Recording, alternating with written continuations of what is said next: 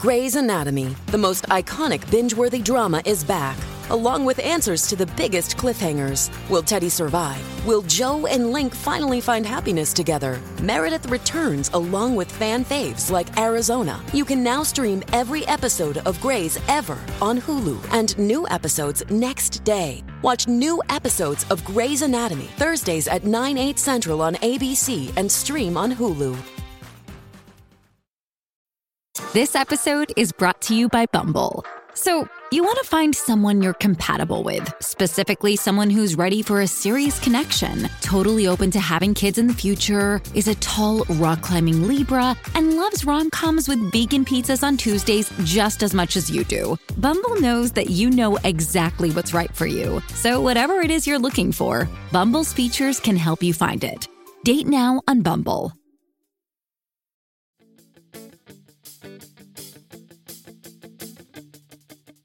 Happy New Year, everybody. This is Gordo, and you're listening to Those Conspiracy Guys. This episode is all about a very, very famous uh, UK entertainer called Michael Barrymore. And I would say to the American people, bear with us as we discuss this man. Very important figure in uh, the entertainment industry and a very strange and sad and weirdly, you know, poignant case uh, at the moment the death of Stuart Lubbock. Now, for the first fucking hour, if you if you're one of those people that's like, get on with it, uh, you probably might want to fast forward a little bit. The, the man who joined me on this show is a good friend and a comedian and a fantastic actor, sound cunt, Patser Murray. And you know what? We had an honest conversation. Uh, two straight lads just hashing it all out. And I guarantee you we said some wrong shit. And I guarantee you we said some ignorant shit. But you know what? That's all we know. Uh, and if we didn't know it, sure, look, we can be taught it. So I'd love to be able to do maybe a, a live chat about this at some stage in the future. And you, you know, if you have some problems or you have some information that we didn't have, or you want, you know, you want to just come and chat about it, uh, we'll sort that out. I usually don't do intros to the true crime episodes, but I said this is the first one of the new year. 2023 is upon us, and I just wanted to preface uh, what you're about to hear. Now, there was loads and loads of really good chat, and I chopped out about 40 minutes, as is happening with all these episodes now in the last couple of months. I'm chopping out the start, kind of shenanigan, fucking ball tickling, flap licking preface of all these episodes, and I'm chopping them up and putting them onto Patreon. So if you want to get the full uh, unabridged version of this episode, you can head to patreon.com slash those conspiracy guys or click the link in the description, it has all the links in it, and head over there and there's a big jumbo sized episode. I did, you know, winkle out a good chunk of this episode and um, it's just, you know, a very interesting chat, but if you're coming in to listen to the story about Stuart Lubbock, it's probably not very pertinent. So if you want to fast forward, please do. I'm going to be doing that going forward. There's going to be a whole bunch of changes for uh, Patreon stuff. Nothing major, just little tweaks and stuff like that where I'm taking out all the, the chaff at the start. And uh, this is one of those episodes. Really interesting case, really important man in entertainment. And I just wanted to let all the American folks and folks who are not UK based and who don't know Michael Barrymore really fucking fabulous, fabulous man, fabulous entertainer, and a very strange story. Great chats around it too. So I hope you listen with the good intention that we made the show with. you know, keep uh, love and, and, goodness in your heart. And I also wanted to uh, to wish you all a very very happy new year. All the best wishes for 2023 and everything that it brings. And uh, you know, fingers crossed, I'm going to have a really really good year myself. I definitely plan on it, and I've learned my lesson about over promising and under delivering, as uh, as the quote goes. I live in perpetual hope that things will always work out and that what is for you won't go past you. And I wish that for myself and for all of ye listening. Next episode coming up will be on the Salem witch trials. And I have a Rothschild's Dynasty episode also in the can, as well as another smattering of true crime episodes. So keep your eye on the feed. If you want more stuff, head over to Patreon. So, with that, thanks very much for sticking it out with me. Have a very happy new year and enjoy this wonderful episode. This is Those Conspiracy Guys, and I'm Gordo. Hitler, Roswell, JFK, cryptozoology, and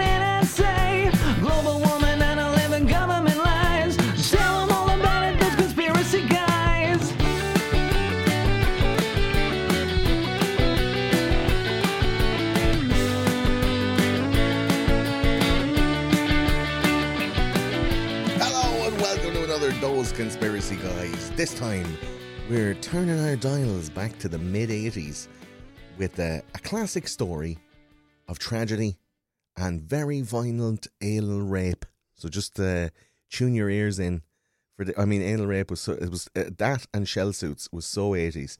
Uh, but this one is going all the way back to the murder of Stuart Lubbock. I say murder. Uh, he was killed. He was found dead anyway, and uh, it was in the pool of the house of uh, a beloved UK entertainer that some people may know called Michael Barrymore. This is a very like violently descriptive episode. There's loads of talk about bumholes and you know man on man uh, rape action. So if that's gonna turn you off it, uh, basically just like let's let's just slowly back out of the room on this one. Um, yeah. So Stuart Lubbock died 2001, uh, a terrible, brutal murder, and we're talking about that today on those conspiracy guys. Uh, Michael Barrymore is a comedian. Uh, was one of the most popular people in the UK all through the 80s and 90s, and uh, it happened in his house. A massive scandal from 2001, and we're talking about that all day. I have with me in the studio one of uh, uh, no lie, one of my favorite people in the world, a man from back in the day when I used to tread the boards of uh, comedy clubs and uh, you know professionally uh, make a show of myself in front of people. He is a comedian, an actor of stage and screen, a writer, uh, a soon-to-be podcaster. If I, I have anything to do with it, I'm evangelizing him now. He is a Dubliner and a, a, a fantastic person. I haven't seen him in a very long time, and we've had a catch up over the last like 24 hours. It's been awesome. Uh, ladies and gentlemen, welcome, uh, Mr. Patser Murray. How are you doing, boss? Good, good. I'd love to see the way you get me on for the whole anal rape one. Yeah, I mean, About you, don't fucking put it on me. I said, we should, "What's your favorite true crime case?" And you're like, Barrymore. I've seen it on Channel Four. we used to talk about Barrymore years Yeah. ago, didn't we? I love, I love Michael Barrymore. Oh what? What back? Oh what? Back. I love, I love Michael Barrymore. Um, I mean, even after the whole uh, anal rape and murder thing, it Mm. was very hard to not like him. No, and, and even no. in researching this episode, Mm. I was watching videos of him and I was roaring laughing because, like, the laughs would really make you forget about the anal rape. Yeah, they would. Like, it's it's uh, Maybe he was telling Stuart jokes while he was. yeah, like- he laughed his laughed his arse off. But um, terrible. it's terrible. I know he's dead, but that's you know, Yeah. it's the sugar that has the medicine. Do you know uh, what he was good at? He was good at sometimes just an expression without making Yeah. people laugh. And he just he'd interviewed the funny kids, and he just turn around and he just like the kid would say something ridiculous, and he just go Have a like that. like an odd face and be, be cracking up. And, and so many so he- many nights like Thursday, Friday, Saturdays, Yeah. Sunday afternoons. Yeah. Um, watching Michael Barrymore and uh, the whole thing was so surprising to me. Yeah. Uh, and yet, like I was maybe eighteen or nineteen, maybe seventeen or eighteen, still in school when it happened, Mm. and uh, it was a massive cultural thing. Like we talk about it as we go along, but um, before we started the research about this murder, particularly, Yeah. uh, what did you think or feel about Michael Barrymore? Like, what did you know of this case before we started? What was your opinion? To just to put you in the mind of the person listening who may have never heard anything about this case at all. Like, what did you hear? What were the rumors around? Don't- what you heard about this from like twenty one years ago? I remember. I remember he was. He came. So he came out as gay when I was about 13, 12, 13, 95, I think. Yeah, ninety five. Yeah, And it was in a restaurant, wasn't it? It was a it was like a pub. Yeah, restaurant. karaoke bar. Karaoke, and he. But I don't think. I think he came out on the radio after that. I think they yeah, it was knew. a whole. It was a whole big thing. Yeah, Yeah, they knew about, but like they made a big thing out of, like they slagged them, off, like the papers were like slagging Yeah. them off about it, and then when this happened, because I remember, I remember people going, "Yeah, so what? He's gay." So what?" like there was that kind of it was coming into culture, but then we all had our jokes. Michael Berry, like we Mm. Yeah. were, everybody was a piece of shit back then. I you know? mean, it was the yeah, it was par for the course. yeah, Just and before Twitter was Yeah. able to cancel you, you were like, "Here's what I really think," and then we're all like holding in our Yeah, our, our yeah. bigotry and getting cancer and stuff Yeah. from it. Like, yeah. I- what the it's like instead of being a public bigot, I'm just getting a tumor instead. That's true. But we then like so then then that happened. But I remember over the years he was still just funny, and it just and then he had his talk show, yeah, and people forget about that because he used to go up and sing and, thing, and he just make you you'd sit down. And I remember my parents even were going to the pub. They loved the pub, and they would wait till he's over to go to the pub.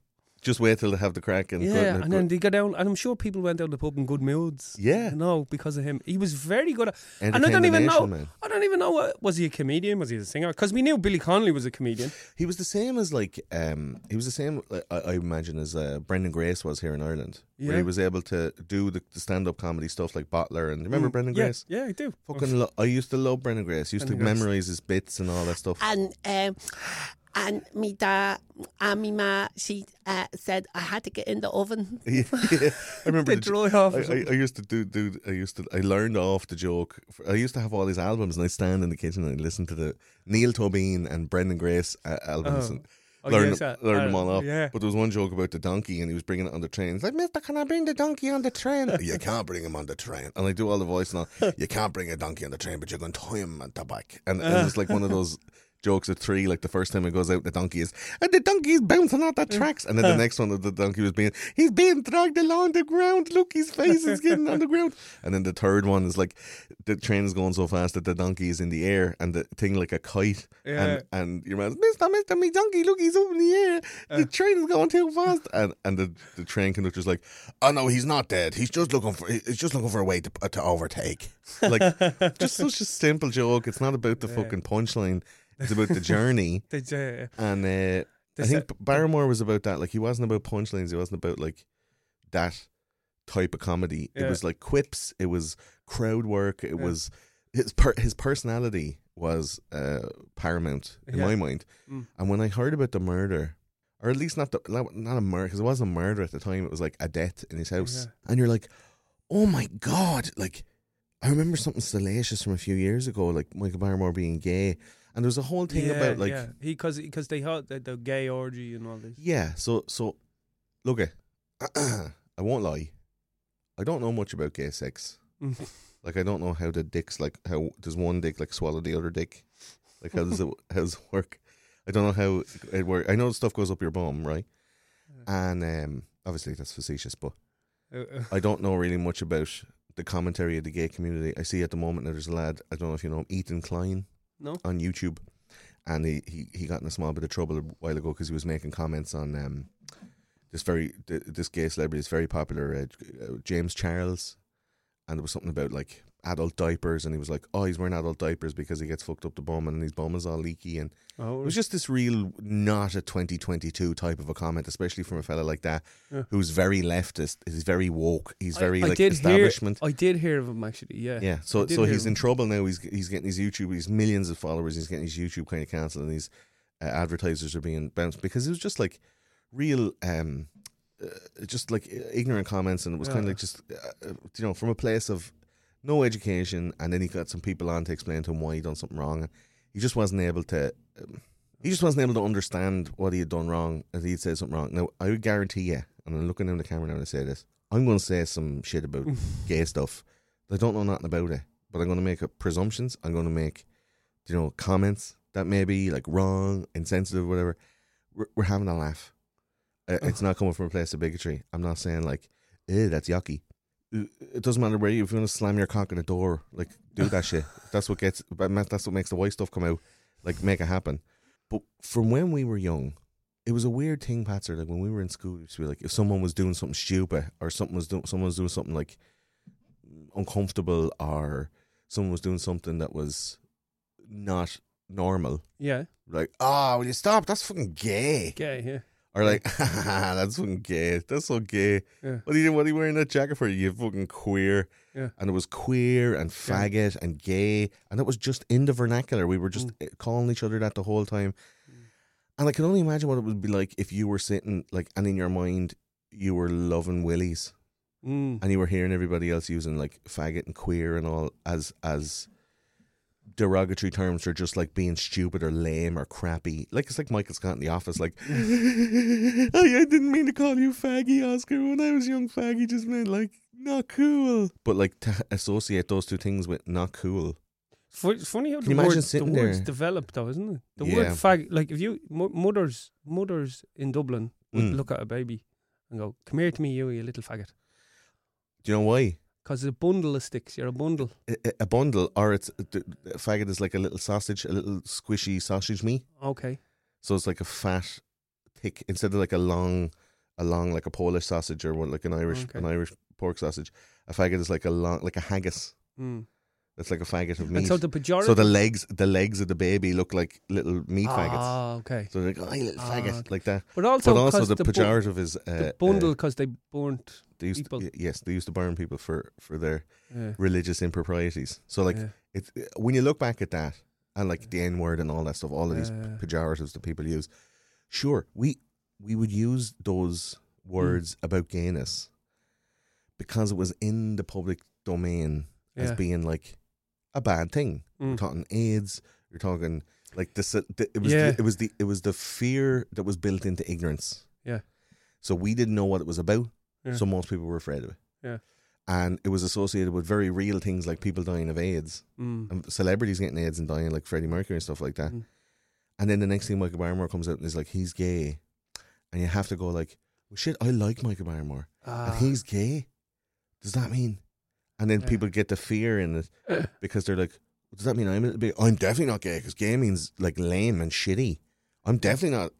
No, fuck that. And they push back against it. So it's all built in like that fear and ignorance Mm. or whatever. I'm not fucking telling anybody and they don't know. Like this, like no, I know. explain But- why people don't like being called a faggot, Gordo. But But, a- what I'm saying is, like, a as a child, But the reason why you're saying it, I Yeah. think, is because of the press, the media, and how they did exactly. stamp down on a man who just happened to be gay. Yeah, he just like Willies, and there's Uh, nothing, And you know. who cares? But, but- because it was the climate at the time Exactly. that it was acceptable to consider somebody who was gay in the pejorative, Yeah. that they were able to freely and without like yeah, I know. any kind of uh, pushback or any kind of like accountability, they were able to write these massively salacious, crazy. Uh, non-factual stories about Yeah. like gay orgies and Barrymore and blah blah blah blah blah. So in the English press, they were putting out these mad, salacious Mm. fucking uh, um, uh, stories about Barrymore and your man, and they were talking about how wrecked his arse was, and and about Stuart Lubbock's arse. Like it, that was the the main Yeah. story that his anus was absolutely cut into ribbons, right? What's that going to do to the public consciousness? I know what it did for us as young fellas. Yeah, It was like.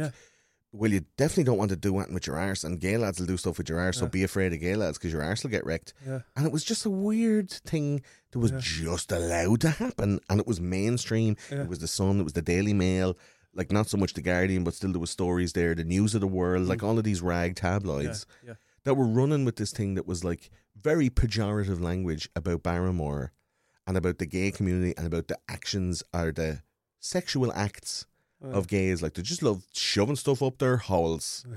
And and that was the prevailing feeling I got culturally as a young person when this happened at the time.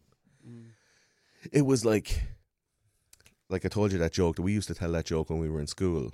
And it was like uh, like it was culturally so significant to have Barrymore. I'm trying to tell this for the American people that are listening at home that never heard of Michael Barrymore. Yeah. Like this motherfucker was bigger. Like he was he was like an English Cosby. Yeah. Like he was fucking huge. Well, he could be entertain kids, could entertain you in 12 o'clock in the day and 1 o'clock in the morning. And adults at night, he was like a Brendan Grace because he'd sing songs, but he'd also do like uh, uh, uh, you know dance numbers. He'd do like full entertainment stuff. Dress up. He'd do sketches. He was able to act, but he'd also do stand you're up. explaining, you're explaining all the reasons why we should like him and we should like him for this reason, that reason. There's actually a thing about him that you didn't know you liked him. you he didn't just know, had- just had the X factor, Yeah. just that thing that you need. He just, and you just went, oh, this fella's on. But massively importantly, he came out as gay. Yeah.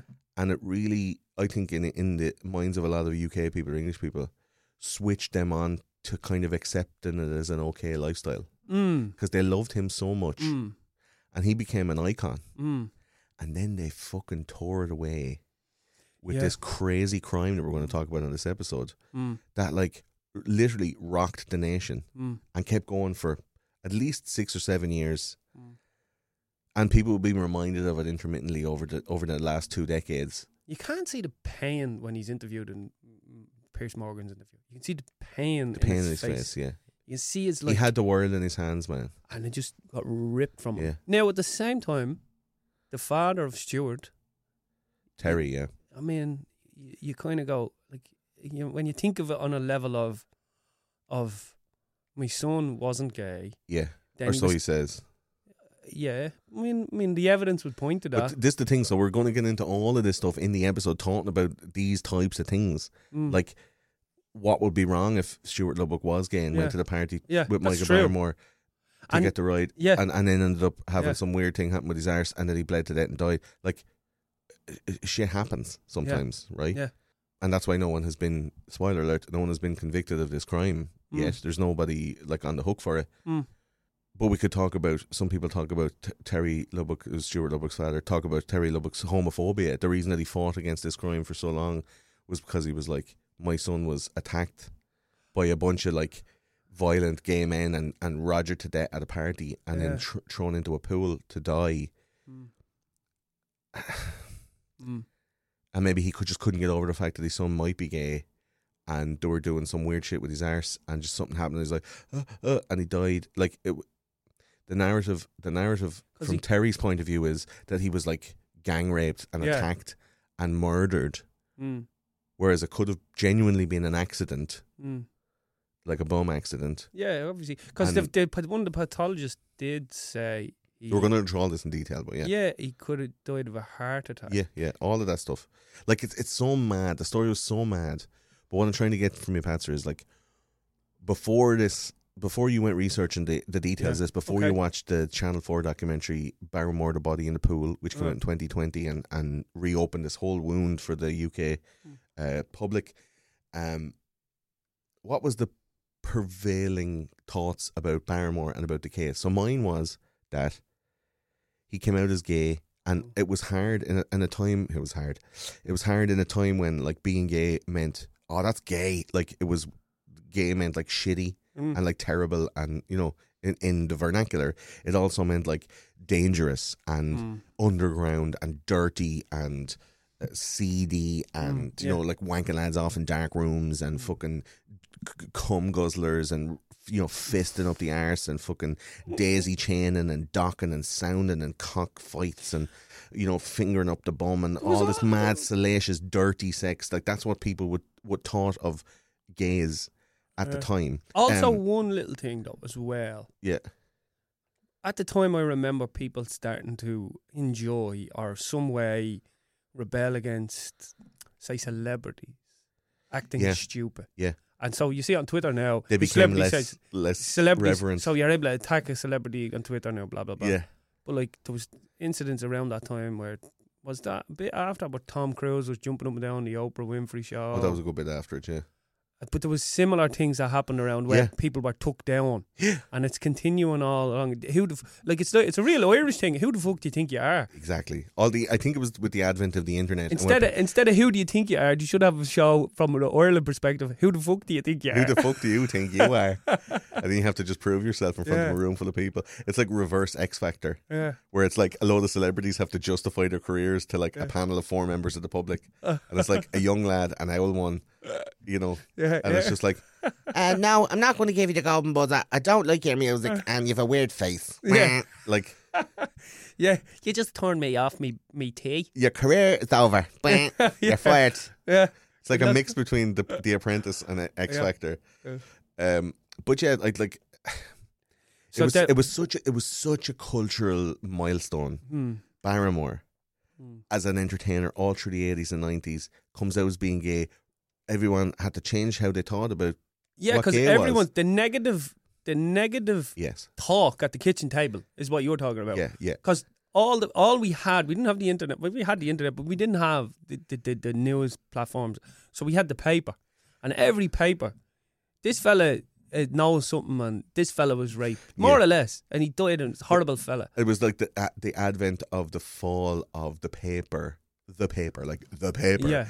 as the um, the main voice for society's knowledge. Yeah. Because 2001, this crime happened, Yeah. and the internet was well, like dot com and all that stuff bubble. Like the internet was well on its way. You're talking about like Windows XP. Everyone had their little laptops and computers. Like it wasn't like Yeah, you know, in the nineties, you had one computer for the whole house, and you had to like wind it up to start it, like those African radios and stuff like that. like this was like everyone was starting to get onto the internet, right? So people were able to make their own opinions. Yeah. It wasn't just down to the paper. There was websites now that were like more popular than some newspapers. Mm. Yeah. Because people were like, "Oh, I, I like what this lad says," but they didn't have that uh, that journalistic uh, integrity, I guess, because they were Yeah. able to write whatever they wanted because it was the internet. Yeah. So to to battle that, and we've gone to like peak fake news now. To battle that, I guess that that uh, competition for popularity or competition for attention, the papers had to get more and more salacious. They had to get more and more crazy, Yeah. and we ended up with stuff like News of the World and the Sun, like writing mad shit about like Princess Diana, following her around with fucking uh, uh, all through the nineties, like following her around with like cameras that could zoom in for like two miles. And you have a picture of her on a boat with like a tiny little bump and it's like oh my god diana might be pregnant like diana might be pregnant was a front page Yeah. story for like five full days mm. on a national newspaper Yeah. from a picture from two miles away Yeah. of her on a boat where she was just like kind of breathing out. out breathing out a little bit like like like that's what we're dealing with Yeah. in in the tabloid press. I don't know Yeah. about tabloids in America. You had your National Enquirer and your had your shit like that, but British tabloid press was so nasty and shitty and dirty. We've done episodes on Princess Diana. We've done episodes on Amanda Knox. Remember that yeah, girl? Like that was like the tabloids were completely at fault for for how how her story was handled and her Mm. like her spending so much time in jail and all this because it was just it didn't have to be right. It just had to be first. Mm. So this whole Barrymore thing was, Mm. uh, we have to be first. We have to get the story in. Um, like when you said he came out in, in the nightclub, there was lads running to the phone to ring the Sun to get the scoop and all this kind of stuff. So like the cultural impact for me was he changed what being gay was Mm. for a lot of people, and a lot of Yeah. people didn't even know what like queer as folk. You know with Aidan Gillen, Yeah. like that was on the telly. Uh, you had fucking I remember. I, I remember. That's a great thing that you brought up there because I remember watching that, going, "This is very good," and then Yeah. kind of turning it off if anyone came in the room. yeah, Because it was like I wasn't small in- but shameful. because like there'd be gay sex scenes sometimes in it. Yeah, But, you, and obviously I wasn't into it, but you didn't care. But you wanted to see the dynamics. it was about, and this is the thing, it was about the people. Yeah, And queer as folk for me in the nineties was like, huh, yeah, ah, like it changed a thir- like a thirteen year old boy's mind from like being gay is yucky, dirty, Mm. you know, sal- salacious, uh, uh, seedy. You know the, the ideas of like, yeah, I'm fucking meh, fucking j- r- r- like roping arcs of jizz, hitting chins, and fucking lads like wanking fellas off like they're spinning plates, and all these kind of things that you have in your mind, right? yeah. as well as then the funny kind of weird kooky side of it, like Police Academy. Remember the going to the Blue Oyster and stuff like Yeah, that. And yeah, there's loads of lads dressed up in like leather sailor outfits and waistcoats and big lads with handlebar moustaches and. Do you know? Remember that shit in Police Academy? I remember. Yeah, there was someone. You're reminding me of. Proctor, like he used to reminded me the- of when I was really young and I used to say to me ma about Kenny Everett. Kenny Everett as well, and I used to say, um, why, why is he, why is he doing this and doing that? And me ma was like, ah, he's not. And I used to laugh at him. I used to go, he's really funny. He's really weird. Uh, And it was just, I was innocent, but he was just a strange. And he was, why is he? And I adopted at my stage. I'm not gay. Uh, same. Tried it I- I 50 used times, but I'm Yeah, not gay. Not, yeah. not for me. Uh, no, but I'm not gay. But the that's what they all camp, say. campness is Yeah. funny. It is funny. It's f- great Lar- fun. Larry Grayson, Kenny Everett, Lily Savage. Yeah, Lily Like- Savage. Me ma adored Lily yeah, I Savage. love Lily, Lily And your Savage. man, the other fella, Dame Edna Dame Everage. Edna. Like Brilliant. but it was all on the telly. But it was never talked about in a sexual way. No. it was just like like Larry Grayson or or even Bruce Forsyth in his Yeah. campiness. And Yeah. camp was for um, uh, what's your man? I'm free uh, Yeah. from from uh, um that, that oh fuck what's the name of that show? Uh, Who? Who? who? ups- not upstairs, downstairs. It was like uh, oh, it was a TV show. It was set in a department store and your man would come along and go, uh, "Is anybody is anybody free to serve this young gentleman?" And your man would come along, "I'm free." Oh, like yeah. he was a go with him, you know. Um, like they make fun of it in Family Guy. That character yes. in Family Guy. I But mean, it, uh, yes, like Yeah. that that character. yeah, Uh, and now you look and like the most popular and most successful entertainers, like Graham Norton, yeah. like totally open the gate, nothing wrong with it. Mm. Like uh, I said, and there's nothing wrong with it, Pat. Sir. Like it's Yeah, I a know. Yeah, I know. When, when two straight two straight blokes are talking, we're like basically go, Gordon, there's an eggshell. Shut the fuck up. but but, but, we but, but, you know what it is though. This is the opinion of a lot of people, and we're we're both almost like knocking on the door of forty, yeah, and we were Michael Barrymore fans. Like Yeah. we are the fucking exact demographic yeah, that was crazily shocked Yeah. and massively influenced by this man Yeah. and this case. And I think all of this information is very pertinent to give a cultural snapshot Mm. of the exact type of person that went, Oh, Jesus, that's weird. Yeah. A gay orgy and these arses and bits. Ugh. Yeah. Yeah. And it puts such a negative spin on gayness, Yeah. on like gay sex being the salacious, dirty, violent, seedy thing. And then you watch something like Queer as Folk. That was the first time that stuff was put out on TV where it was normalized, where it was shown in a normal way, where it's just two men falling in love, having a kiss and a cuddle, maybe a bit of sex, and it was not. It wasn't like you know violent mm. ball, ba- bag, bag on bag slapping action. it wasn't like full like you know, like fish hooking and, and fucking fisting and all. It was just like two men just like making love like they would in any fucking movie, mm. any other TV show.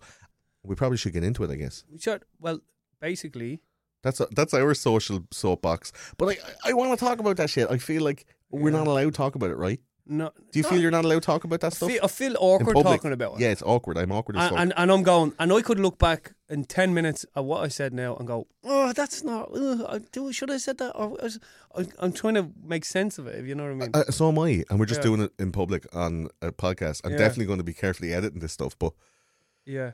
That's just the way you- it was. These You'll ring me up and go, Patser, I have to edit loads of your shit. Yeah. you're you're worse than me. you weren't on No. this episode at all, Patrick. sorry. Uh, uh, So look, let's get into the case because look, there's t- was two straight white men who were just trying. We're just trying to fucking understand, man.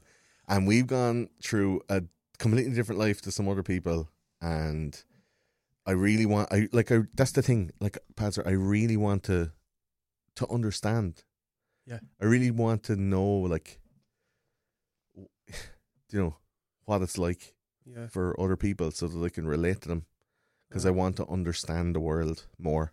Yeah. I'm in a mode of understanding and analysis. Like, because we can all go, we could all go, we could all go, everything you say, I just completely agree. But if you want us, not want us to understand, like, it's Yeah, like, yeah. can we say, can I go, what, what about this? And you go, yeah, well, here's, here's my answer. Oh, You're not allowed to talk about that. That's the thing I, I hate because it's like if you're Yeah. making if you're making somebody not allowed to talk about something, they're they're going to have a negative opinion of it. They're Yeah. going to feel shitly about it, and they're going to It's like it's, it's getting the think shit, negatively it's about getting it. the shit out. Yeah. Like because some of this stuff is dark, as you say. It's from our kid childhood, Yeah. and it's there, and we're a little bit like that. So how do we get how do we get over that? How do we get away from that? unresolved. Yeah, Because you made a great point about we he was gay, but he's still he's still great for entertainer.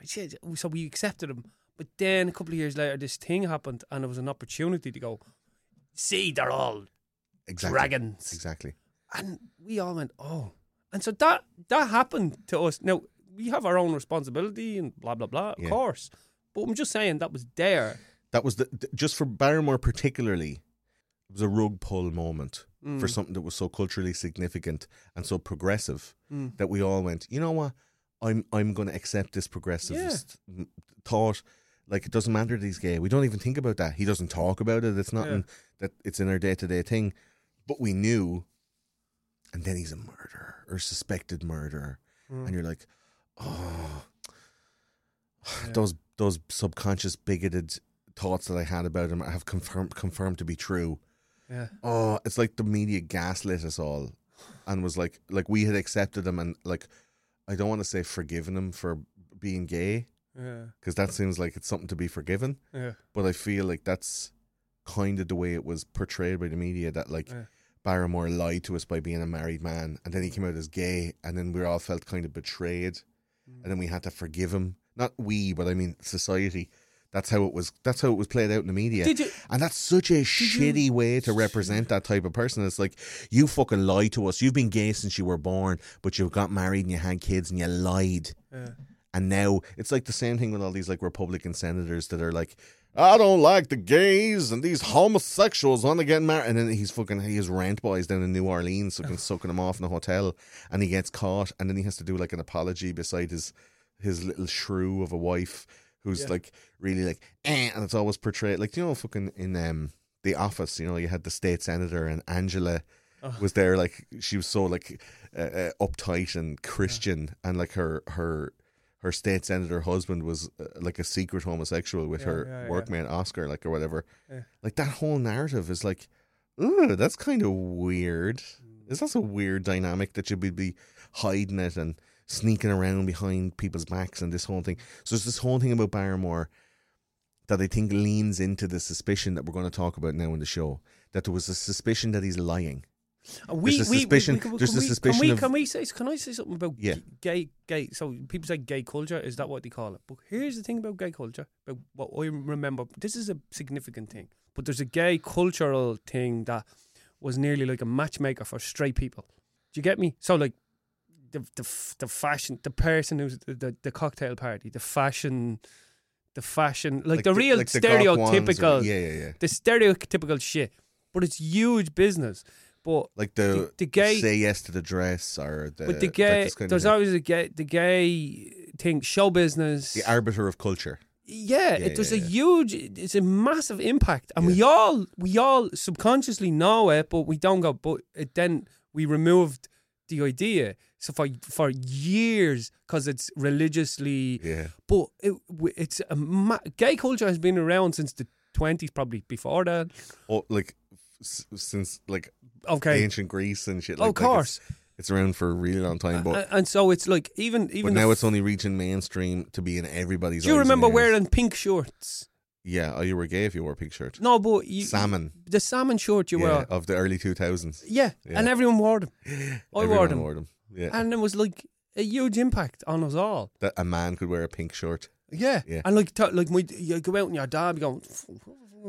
Yeah, what are you doing? Get Yeah. upstairs and change clothes, you. Like, uh, but there was a huge thing of like they said no, women go for colours. Fella who, it was kind of like gay people were trying to make straight people confident, yeah.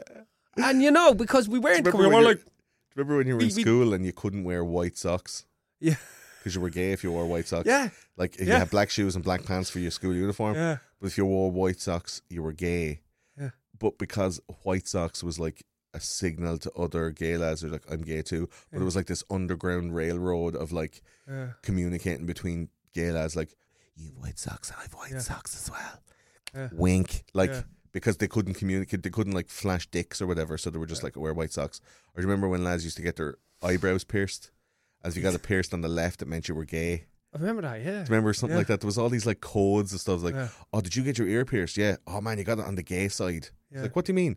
Oh, if you get your pier- ear So pierced on the what left, about you're watches? gay. I wear me watch on the left side. Is that was that on? I don't know, man. It's all, it's all bullshit. Like, Yeah, it's nonsense. it's all bullshit. But there's a load of straight lads in school going, what uh, weird thing will give me away for being gay? But the Like, ultra, what, am I sending out signals to but the ultra masculinity, the ultra masculinity. Man, oh, man, this is so. This The is like dredging my childhood of like weird, like subconscious ma- bigotry. But like. masculinity, as well, was created a lot by you gay people in the, Oh, in yeah, the the- yeah, wardrobe, guess, like yeah. Humphrey Bogart. Like probably had a designer who was like a gay designer. Like Sure, he was Humphrey Bogart was gay. was he? I, I, as far, uh, maybe I'm wrong. I thought I thought he was. I, yeah. I heard um um John Wayne might have been gay. It might have been the touch of it. Yeah, touch No. of gayness. On Get off your horse and walk. Yeah, yeah. You know. The walk was funny. Yeah. Yeah. uh, yeah, there was loads of there was loads of lads back in the day that were Yeah. that were like secret because it wasn't. It was like being a communist. Like you weren't allowed to be Yeah. publicly gay because it was. I, d- I don't know if There I was something believe about it, John like- Wayne was. I don't no. know if we believe that. but there was something. but- His name was Marion, so you never know. But there was something. there was some. there was something about like it wasn't allowed to be. It was like dirty and seedy and underground. Yeah. It was like it- it's such a weird. Isn't it so weird to Mhm. even talk about? Like I feel kind of like, oh my god, this is we're going to get cancelled, like because of this conversation. yeah. even. But it's something that like if you don't know and then you're not allowed to ask, then you'll never know. So you live in a place of like not knowing and then you just fill in the gaps with like bullshit, half remembered things from like TV shows or shit you were told when you were a kid. Mm. And then you have an entirely wrong view of what's real. And then when you meet somebody gay Yeah. and they're like you, you you have a whole load of like prejudice about what you think they're going to be Mm. from a load of half remembered bullshit from TV shows from years ago. and then and and then like- the other thing is And then you're like, "Oh, you've totally changed my mind about what a gay person could be." Yeah, and then yeah, and then that gay person's like, "Was that my job tonight at this party that I came to just just be normal? Was to change how you feel about the entire gay community. Congratulations, me. Ugh, like, can you imagine what it's like? It's the same. It's the same sometimes with, Yeah. with, with black people. I like, would- I would- not- it's not my job to I fucking educate that. you on what you think. Like, congratulations, I've saved another white person and what they think. I've saved another straight guy on on on his opinion of the gay community because I was nice to him at a party. Ugh. Yeah. Like, like, uh, there's so many levels to this, bro. There's so many like crazy cultural, sociological, anthropological, fucking psychological, emotional, like Yeah. all of these levels to this shit Yeah. that Yeah, you- and we every- could spend hours and hours and, and yeah, hours and, and digging the- through our and childhood. some of the phrases, as you caught me out earlier about it, like saying, he's gay, but he sound. And I said that real passive negative. And then you, you pointed it out to me, and I went, like, it was like jackpot. I was like, bing, bing, bing. Yeah, but I went, oh shit, yeah. but that's isn't, isn't it, but but that's the thing because the presumption is gay is something to be suspicious of. Yeah. And again, back to Barrymore, we were told, showing him reaching superstardom as a Yeah. married man Yeah, who had quote unquote lied to us for years. So that's the subconscious thing. yeah. Broke up his marriage, and then for six years he was like openly gay, and everything was and- totally and fine, and, was he was everything was, and was like, oh, I thought it was going to be terrible, and, and like you know he hasn't got AIDS yet or whatever, right? uh, whatever you shit people used to think in the nineties, and then all of a sudden, murder, violent gay anal rape, Yeah. and then all our oh, I fucking knew it. I knew if we trusted this cunt that he'd do something gay and ruin it. and then this murder case came out. And then, like Barrymore's on the telly going, like, "I am hundred percent innocent." There's like, "Ah, yeah, we trusted you before." So here's the thing now. So there's this, there's a, there's a presumption of like lying, and like, I well, here's the thing. But here's the thing about away from all of that. Away from all of that, celebrity now. Let's. Yeah. go to celebrity land. So this, so there's a presumption also from celebrities that celebrities can do whatever the fuck yeah, they want. yeah, yeah, there is, yeah, So then there's you're throwing that into the mix, and people are going, "Hold on a minute." Some fella died. Nobody answered any questions. yeah, This is real. This is about a person's life. Yeah. And I'm sure there's millions of gay people as well who went, "Yeah, now hold on a minute. It's not, this is not about being gay. This is about someone who fucked up." yeah. But you're saying it's about everything's about being gay, but even that is in a way homophobic. It's not because it's like no, loads of gay people are like, no, hold on a minute. This this fa- family has been hurt. Like they, Yes. we're people too. We we think the same as Yeah. you. Like and we're But- thinking, oh, the gay thing, the gay thing. But the tabloids reduced it to the fact that he was a duplicitous gay One hundred percent, yes, hundred percent. But they took away the reasoning for thinking that some man went out for a night out and ended up dead the next Yeah. morning. The humanity was taken out of it, Yeah. and it was replaced with salacious, Yeah. hy- like hyperbolic, Yeah, uh, uh, bigoted, emotional manipulation Mm. around the narrative of a gay orgy gone wrong. Like that Mm. was the yeah. yeah. I I, I mean. We're going to move on now because it's Oh. like it's like. We're just we're digging bigger holes, or but the we, thing is, we need to be down in this hole to see Yeah. what the fuck is going on because Yeah. the hole is here. Like we're just, yeah do you know what I mean? We have to look into it. talking about a hole. Yeah, no, yeah, don't go there. Oh, stop! don't go but- there. but- Edit that shit. out. But seriously, Patser, like this is a no, it is. It is. for two. I mean, this is an important conversation that two straight white men need to have with one another, pontificating about what it's like to be gay. But like, really, like this, these are the voices of people who are really trying to understand. Like, Yeah. we're two dudes who are really trying to understand this thing from a like a reasonably educated and like I'm pretty experienced at these types of things through the job and through learning about this stuff, and yet still, these things baffle me. I'm a media analyst as a job, like professionally. I'm Mm. a cultural and media analyst, and this was one of the most important in the UK and Ireland, at least, one of the most important cultural milestones Mm. of the Some- twentieth sometimes I century know you put a microphone, twenty first you century. put a microphone to me, and I spoke and I talked the same as you did about this stuff. That I wouldn't, I wouldn't hash out all this stuff. I'd have a load of thoughts and a load of feelings, and say, "Right, um, don't be a dickhead." That's me main, yeah, main that's my main objective. but you wouldn't give it this Don't much a- thought in real life. yeah, don't be a piece of shit. But then when you're trying to hash it out, you're going, "Oh fuck, I'm Yeah. bouncing off so Yeah, much yeah, yeah. subconscious shit that I don't even." But it's podcast chat. This is like Yeah. this is not a conversation that two dudes would have in the pub. Yeah. at home and a party, just having a drink, watching the watching Yeah. the match. Like this is a completely contrived situation where I'm trying to wring, Yeah. you know, the opinions, trying to wring the concepts out of both of our minds in this very contrived setting. This is a natural conversation. It's not a convivial subject. Yeah, really. yeah. It's We're not, something that just happens. Like this is very uh, purposeful to try and go. Let's examine what's going on live in front of a studio audience. Like it could be wrong. Like it's just. It was so powerful for me as a young lad and a fan of. But of you're Michael talking Barrymore. about the impact of Michael Barrymore, how it was going Yes, through our heads, and how we, we thought, and we don't even know exactly how we thought. We had to hash out how we thought Yeah. felt be, by going back and visiting that time. Yeah, And this is what. So this, as you say, you've American people watching. This is how big Barrymore, was. Barrymore was big, man. He was. As big as Cosby, as big as Letterman, Yeah. as big as Jay Leno was. He was. He was super, the shit. Yeah, Like, and he was hilarious. hilar- amazing, and he was on every fucking thing. Let's talk about him now, Yeah. right? Tell 'em all about it, those conspiracy guys. This episode is brought to you by our fantastic sponsor, Factor. Factor is a delicious, easy to prepare, ready to eat meal service and takes all the messing out of making nutritious and tasty meals at home. Forget about the shopping for those hard to find ingredients and weirdly specific vegetables. I'm looking at you, wombok, some weird Chinese cabbage. And instead, get these chef crafted, great tasting meals delivered right to your door with over 35 meals a week to choose from. Thanks to Factor for supporting the show.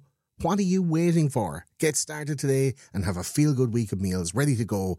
Head to factormeals.com slash TCG50 and use the code TCG50 to get 50% off. I already have all my meals picked out when for, for what Factor is available outside the US, like the Gorgonzola butter filet mignon with a brown butter Yukon mash and broccolini and mushrooms. Ugh. Excuse me, I just had to wipe myself. But for you lucky Americans, you can get them now.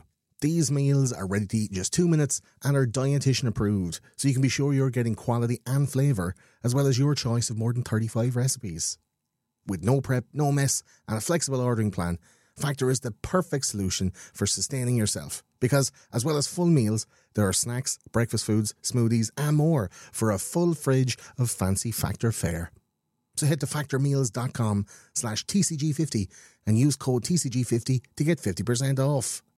Find a fresh take on a fall getaway to Wilmington, North Carolina and beaches. Enjoy hiking trails in a state park, fresh seafood with a side of live music, and fall festivals galore. Then live it up along the Riverwalk in Wilmington's historic downtown. With three island beaches, Carolina, Kure, and Wrightsville, and a vibrant downtown, you get the best of the Carolina coast all in one place. Plan your fall getaway at WilmingtonandBeachesVacation.com.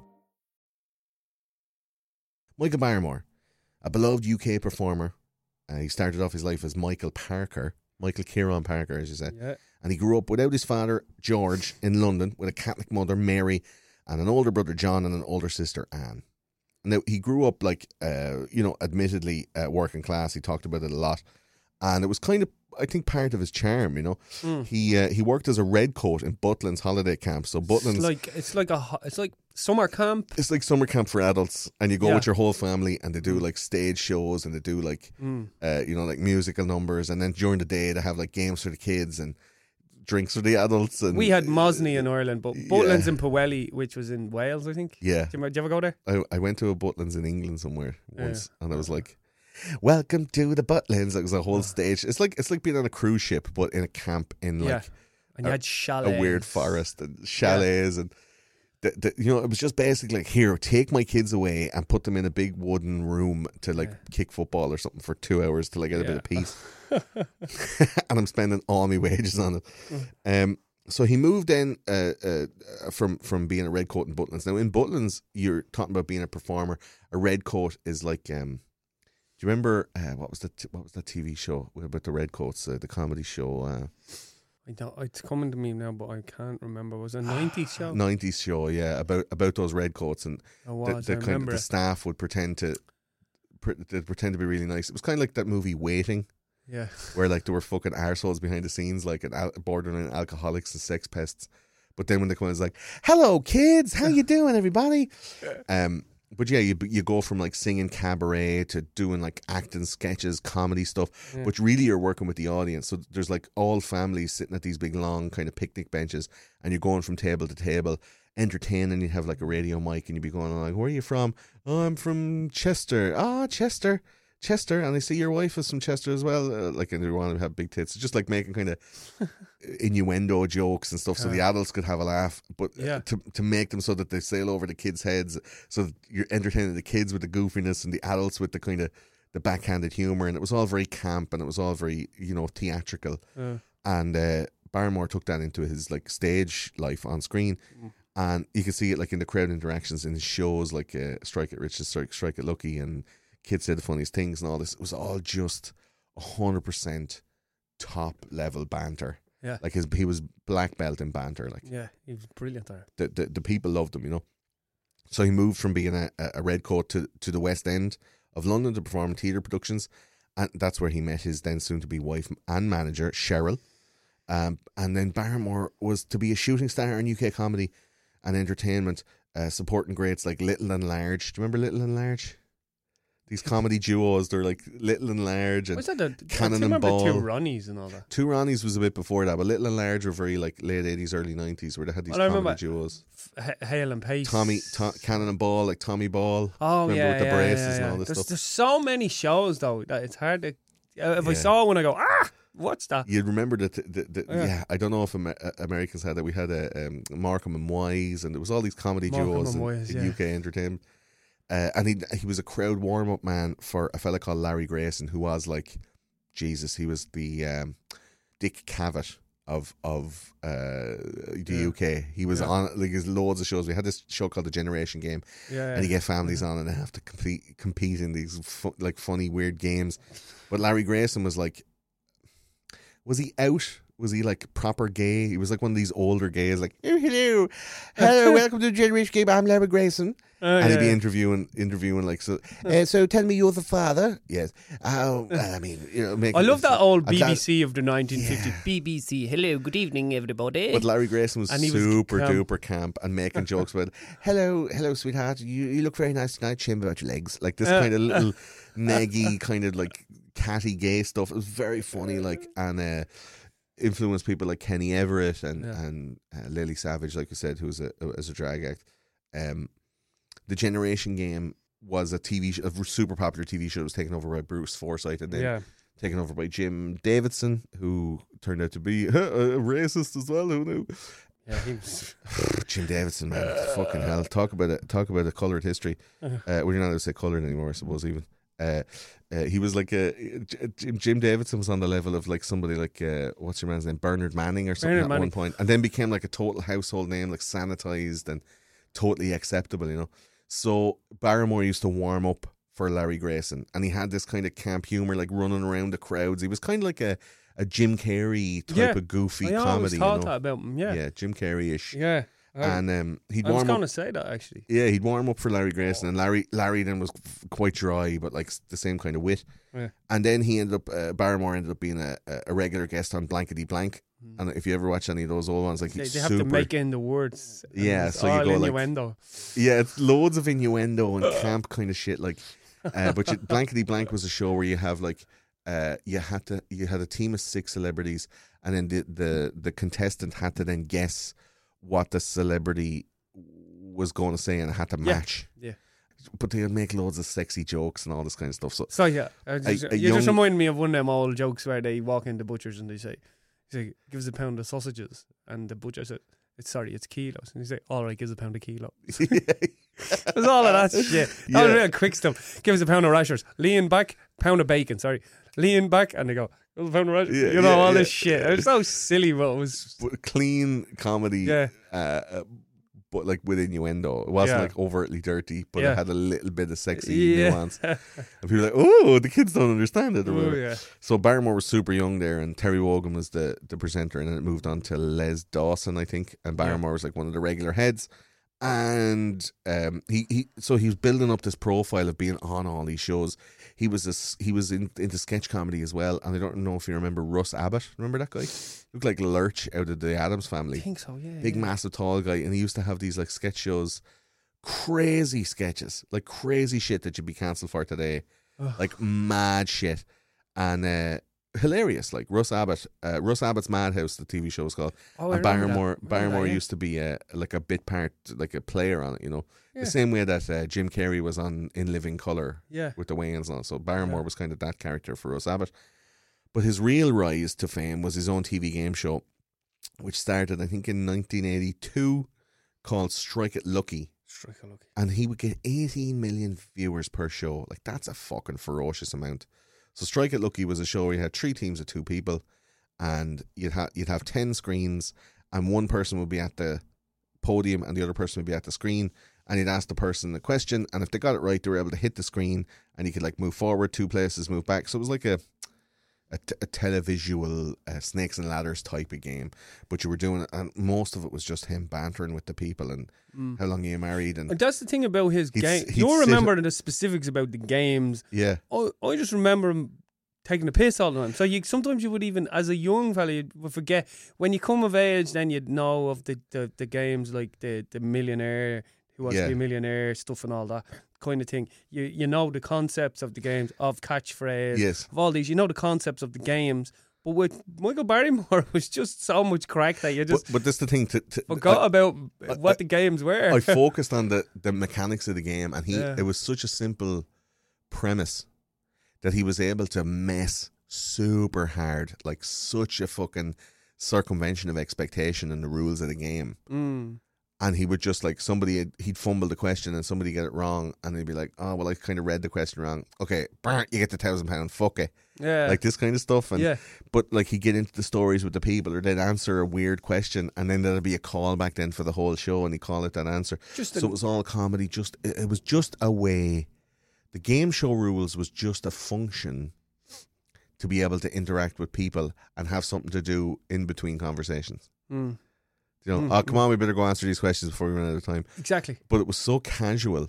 Like usually the game show hosts they had this long microphone. They're like, Yeah. "Hey, welcome to the show today. Here we have Mary and Colin from Durham. Hello, Mary and Colin. Hello, Michael. Oh yeah. Nice to be here." That's true. And then there's like, Oh. "So Mary, you're you work in a baker's. I do. I make cakes. And Colin, you're a butcher. I do. Yeah. P- pound of pound of bacon, lean it back. Pound of bacon, like Yeah, this kind of thing, right? Like you said. And he had a little bit, but like Michael and it was very formal. It's like, okay, and on to uh, Josephine and Yeah. and Michael here from Newcastle. What Barrymore would do, he'd like fuck everybody off and have like a five minute conversation with someone if they were just that interesting. Yeah. And he end up like saying, "Move over, move over." Yeah. to the middle people, and he'd sit up on the podium, like he'd sit on the fucking podium, put his legs up and all, or he'd sit like crisscross Yeah. applesauce. I remember that now. Yeah, yeah. and just be is- like, "Go ahead, yeah, go ahead." And people are like, "Should we get to the game?" Ah, fuck the game. We're chatting. it We're was, chatting. It was just, it was like me So dad in weird. the pub last Yeah. Sunday. They were telling us to get out. And, no, he's in the middle of saying something. That Yeah. mind the rule. Relax. Uh, it was, it was so brilliant. weird. It was so refreshing to see on telly because it was like everything else was so uh, highly like overproduced and so organized. Yeah. and he was just like this like tour de force, like this this un unquenchable energy, Mm. like a Jim Carrey esque type energy, like goofy, uh, f- so like high energy, run up and down the a- the aisles, Yeah. and it was crazy energy, and people be like, "Oh my god!" Like he was Yeah. such a fucking beloved, fantastic character. Mm. Um, And even the people who turned on him, they turned on him after the thing happened in the pool. They always there's an I've I've heard it so many numerous times where they've said, "I wouldn't go to see him anymore. He used to be such a great entertainer." Yeah, yeah, yeah. They always say They that. still give him the props, like They still go. Yeah. He was amazing back then, but he should do this and that. And it's like their own thing. Going, oh, I wish, I wish there'd be something out where I found him innocent, because then I could like him again. Yeah, You know. But it's the same as like uh, you know, fucking Michael Jackson's a pedo, but I, I fucking love Billie Jean. I'd still Yeah, dance to Billie still- Jean if it came on. Yeah. The you know, moonwalk. the yeah. moon- I still do the moonwalk. I, Oh, yeah, yeah. I still sing along to fucking. Man in the Mirror, even though I know that he did something with kids. Like it's the, it's just or like. Oh yeah, Harvey Weinstein and all, but like psh, that's some good film though. That- It's a really good movie. I'm not going to not watch that movie because Yeah, Harvey yeah, Weinstein yeah, did that thing. Like, Yeah. Well, he was Good Will Hunting and all, didn't he? yeah, but I'm saying like, Yeah, no. is Good Will Hunting is is the thing Harvey Weinstein done bad enough to never watch Good Will Hunting again? That's what I'm saying. Like, I don't I don't know that Yeah. answer, but like yeah. that's the, the concept you're talking about. Is like, well, I can still enjoy the things that Michael Barrymore was, Yeah. even though I think less of him now because he was embroiled in some Yeah. kind of weird Um, so murder scandal. so I know you're getting to it, but did did he did he did he is he innocent? Well, Is so we'll get to it. We get to it. That's the whole show. There's, there's, I'm taking your balls until the end of it here now, right? So, uh, he um, he had his own celebrity interview show called Barrymore that started in 1991. I love that. Really good show. It was like a, it was just like straight two sofas. He'd have all these mad people, like very very famous people, but then also like Yeah, people that the people. producers found like crazy preachers from America who'd come over and go, "I believe in Jesus," and Barrymore would absolutely rip the piss and try to Yeah. pretend to be like him and And just be like, so stuff about. There was a fella on one time about snakes, and he had a snake on. "Yeah, I think that was I think that was Michael Barrymore, wasn't it? Yeah, and yeah. snake, and he said you want to hold the snake and all this, and he was making loads, loads of innuendo. Jokes." Yeah, of course, man. Just like, "Oh, it's all slimy." Oh, that's what she said. Oh, Like, yeah, it yeah, all- yeah, all that that's shit. shit. like- and I remember all that, like laughing, like yeah. he had he had Muhammad Ali on it. He had um oh, do you have Muhammad Ali? he had loads of people, like loads of really famous people on it, like Mm. and anyone who was in England at the time, anyone who was even like a half a celebrity wa- walking around ITV, because BBC had Parkinson yeah, at the time, who was like uh, like Mm. who was like you know and even Billy Connolly said in an interview. one- quintessential interview. At one time on, he was on. Billy Connolly was. I remember my mum and dad watching it, and he was like, "All these talk show hosts are this and that," and he was slagging them off. And he said, "And Michael Barrymore," and he slagged off Michael Barrymore for a second, and then he turned around and went, "Ah, "I love Michael Barrymore," Yeah, and he was like, "I love him. He's he's great."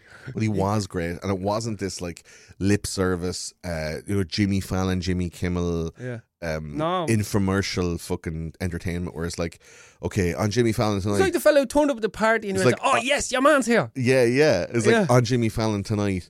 Uh, we have some cunt promoting a movie, some cunt promoting an album, some cunt being real sorry about the thing that he done to a woman, and then some other motherfucker who's like, uh, a tic- he made a video on TikTok that got real popular, but no one's gonna know who he is next week. Jimmy Fallon tonight, bin it, bin ba down. Like that's every night is that. It's just like some cunt promoting something, and a lad who's famous for a half a second. Yeah, But like Barrymore was like, I found this lad who's able to, he's the fastest talker in the world.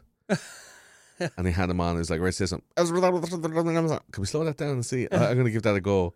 Like the fastest reader. I was watching a clip of it yesterday. Like Yeah. the fella who's the fastest reader in the world. He was able to read like something out of the Bible super fast or the whatever. questions to the kids Like as well. mad shit. Oh The yeah, he had so he had, yeah, he had that show. Uh, uh, kids kid- say the funniest things. It was called.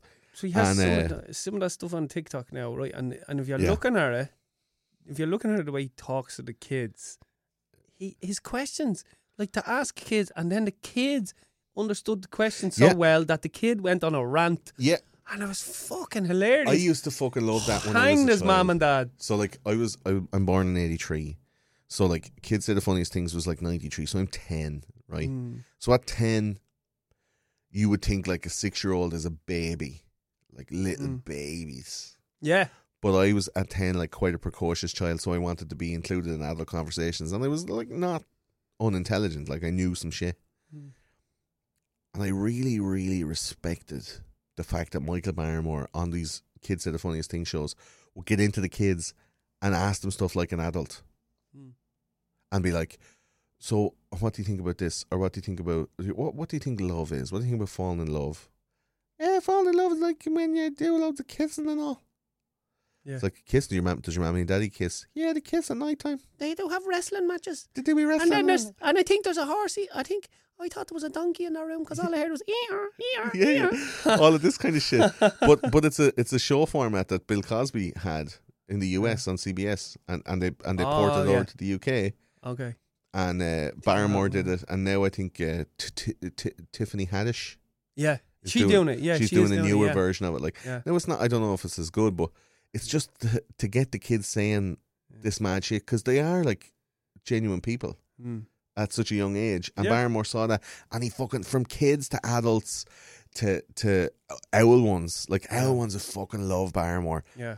So he had this. um He he had these royal variety performances as well that were like Yeah. national events, and he was alongside such uh stellar.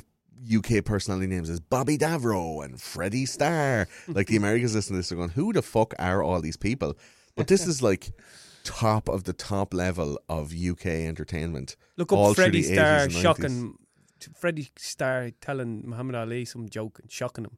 He was had Oh, that's scared. so funny. Yeah, on Parkinson that was yeah, as well. that was that was a great bit. I always remember that. He had um he had the show uh uh kids said the funniest things interviewing the kids. He had a show called My Kind of People, which was like another variety performance, not dissimilar to Britain's Got Talent or America's Got Talent, where people come on and go, I can do a tap dance uh, with Yeah, a bucket on my head, that, yeah. or I can juggle chainsaws. And he'd do a bit of an interview, kind of rip the piss a little bit out of the people with some camp humor, some innuendo.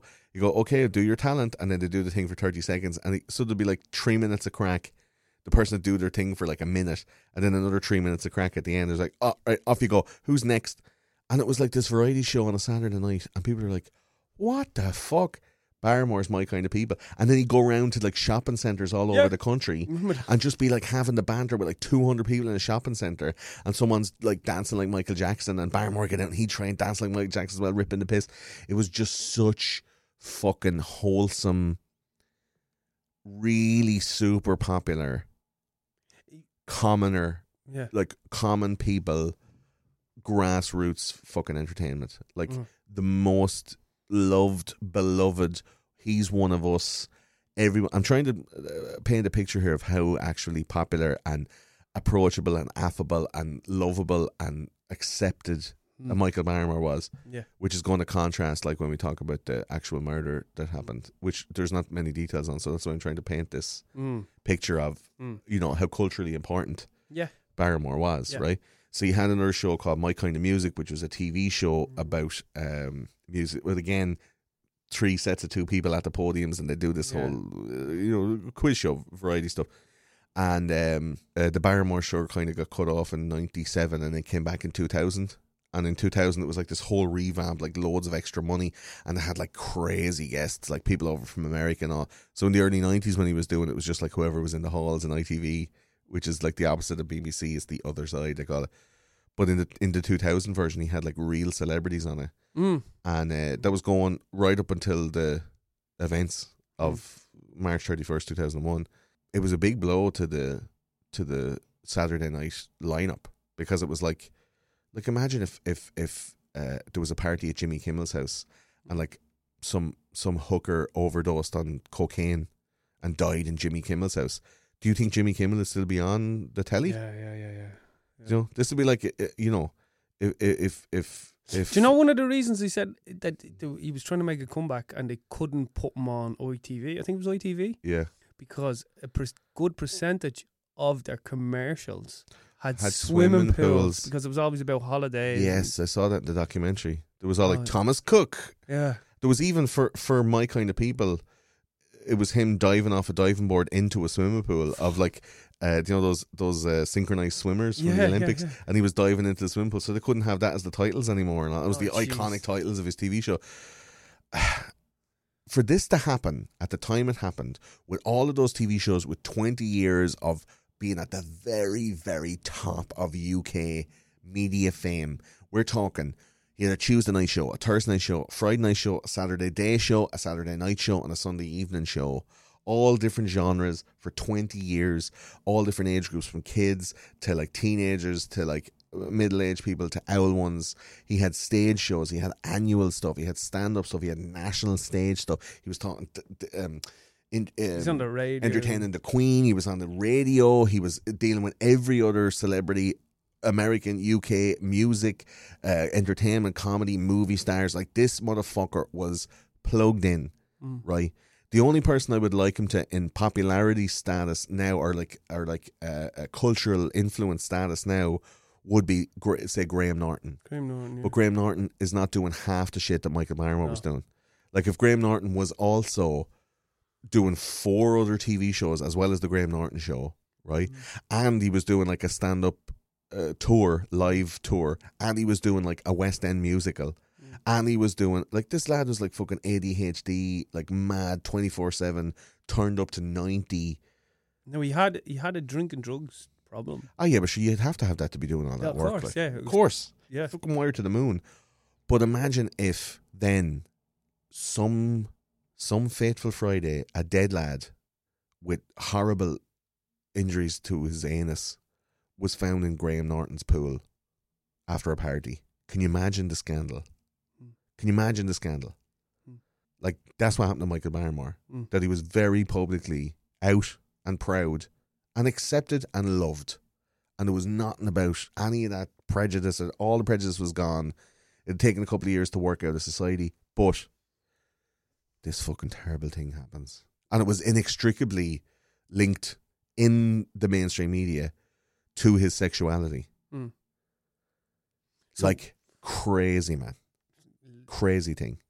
So yeah, in in in in '95, he he uh, came out as gay at a nightclub. We talked about it, the White Swan. And he was like uh, singing that song, the Frank Sinatra Yeah. song, New York, New York. Uh, um, start spreading the news. I'm gay today, and there's rumors of him taking off his wedding ring and throwing it into the crowd and all this kind of stuff. And you see in the documentary, the the body in the pool. There's like a, a, a drag act who was saying like everybody started cheering because Barrymore was on the stage behind Yeah, me. and I didn't see him, and he was Yeah. singing along with me for an hour. And um, he broke up with his wife then after that, and apparently she was very controlling. Yeah. Like she was super controlling. She she decided what he wore, like where he went, like what award ceremonies he went to, what what he used to say. He she'd work on jokes. She and wrote a book him, like- about him then, saying he was all all sorts of a bastard. yeah, Uh, all sorts of a drug addict and and then he things, like- disputed that, saying she had her own issues. yeah, and so that was in his in his book Awight Now, yeah. that was his autobiography. He talks about all of that stuff. Uh, Barrymore talks about all that stuff about Cheryl and the relationship they had was kind of toxic and. Mm. Uh, he said that her treatment of him drove him to like drinking drugs. That's the reason. I'm like, ah, it isn't. It isn't. Like, not that I doubt it, but Yeah, there's other reasons for it too, man. You know. yeah, yeah. So yeah, we talked about all of the the, the, the, influence of him, of him coming out as gay in '95, which is a huge thing, like for for somebody at his level. And then, at the peak of his career, at a time when it could have hurt him the most professionally, had the most cultural impact because of his fame, his success, and his notoriety. There was an incident at his house in Roydon in Essex. Mm. Now, some people say that if this crime had happened at the house of some regular person, some some normal John who is not a celebrity, who's not like ultra famous, that we wouldn't still be talking about it today. And because it was Michael Barrymore, it became an international news story. Now, when I say by some people, I mean me. Like I'm saying that if Mm. that was some regular motherfucker and somebody died in the pool and his arse was in ribbons, it would just would have been oh something that happened like 20 years ago. And you might find it on some you know deep cut on some true crime podcast somewhere that was like oh the murder of such and such a guy or the mysterious death of the the floating pool man or blah blah blah. But this was fucking Michael Barrymore like. Yeah. this was such a fucking huge deal. Like this was massive and for 20 years it's been dragged up every intermittently every 5 6 years to be like what the fuck happened that night so on the night of March 31st, 2001, Stuart Lubbock was found dead in the pool at Michael Barrymore's house. Now, dead in the pool is a, a term we'll discuss later on. He was taken to the hospital and he died from horrific and brutal internal injuries. This set off a roller coaster of events that would derail the career of one of the most famous men in Britain and destroy the lives of the remaining members of the Lubbock family, including Terry, uh, uh, uh, Stuart's father. So, the story goes uh, in a nightclub called the Millennium Nightclub in Harlow in Essex, Michael Barrymore and a few of his mates went for a couple of drinks out in the night out, a couple of scoops. Also in the club that night was Stuart Lubbock and his brother Kevin, and the lads were out in the pool. And Stuart had recently divorced from his wife Sue only a few months beforehand, and was living with his father Terry and his brother in a in a terraced house in Harlow. So they were just out in the fucking bat there for the crack. Stuart worked in a meat packing factory, and it was he was a good looking, like friendly lad. Mm. And his brother considered a ladies' man. He had a bit of charm. I saw the brother talking in the documentary, and he seems kind of a little bit like I don't know. He's a little bit maybe like um, challenged. Let's say is probably the best word. Like he's not. He, he he wouldn't be a great public speaker. Let's say in a kind of a way. Like he's not. He's not uh, doing crosswords for fun. Do you know? And I don't know if Stewart was like that as well. Maybe you know, people like that might be more easily influenced. It wasn't exactly like he was super sharp and witty, and you know, like you know, watch the documentary and you see his brother talking and, and judge for yourself. But the two lads out in the nightclub, Kevin thought, "Oh, my brother's a good-looking lad." He was, he was, uh, Kevin was older, so he was um, kind of jealous of his younger brother, the young, good looking, charming young fella. So on a trip to the bathroom, Stuart ran into Michael Barrymore and was starstruck. Like, holy shit, man! The most fam- one of the most famous men in Britain is in the bathroom in my local fucking nightclub. It's class. So, shaking hands with him, shouting out catchphrases like "Oh what, Michael Barrymore? Oh what?" and he's like "Oh what, the back," like doing all this fucking catchphrase shit that Michael would do on the shows, and uh, it was just all like a a, a, a, a- a frenzy of like cult of personality. There's people all around and go, "Oh my god, you hear Michael Barrymore's in the toilet? Oh my god!" And people run down like, "Oh Michael Barrymore," trying to shake hands, trying to get a piece, and like a bit of high five or something, and. uh Michael was just like, "Oh, this is getting a bit much. Like, I just came out for a few drinks, and it's turning into like a, a mob situation." And obviously, like I don't know, Patser like Barrymore obviously saw something in Stewart that he liked because the way the story is told by Kevin and by other witnesses, Barrymore told a woman to go over to Stuart Lubbock and and whisper into his ear and invite him back to a house party. Mm-hmm. So like with Barrymore being a very publicly gay man, Mm. divorced, he was going out with a guy at the time, Yeah. and we'll talk about him in a minute. But like to have an you- invite back to Why a house you- why would you go back if you're to wearing? single one dude out after meeting him in the toilet, good looking young fella who's also single, Uh, and go go over go over and get him to come to back to my house for a party. Like what's what's the motivation there? What's the it, it wasn't like not that I'm saying that Stuart Lubbock wasn't scintillating party conversation, but there's a reason why at half two in the morning mm. in a nightclub you're getting somebody to go over and go ask him back to the party well, here's on his own. But Michael Barrymore, you describe Michael Barrymore as very um, affable, friendly. Everyone Yes. felt comfortable around him, Yes. and so she's asking for back for a drink. He's a good fella. I should, Michael He's a nice not- We go back to Barrymore's Michael house for a bit of crack. Barrymore's not going to do any harm. Yeah.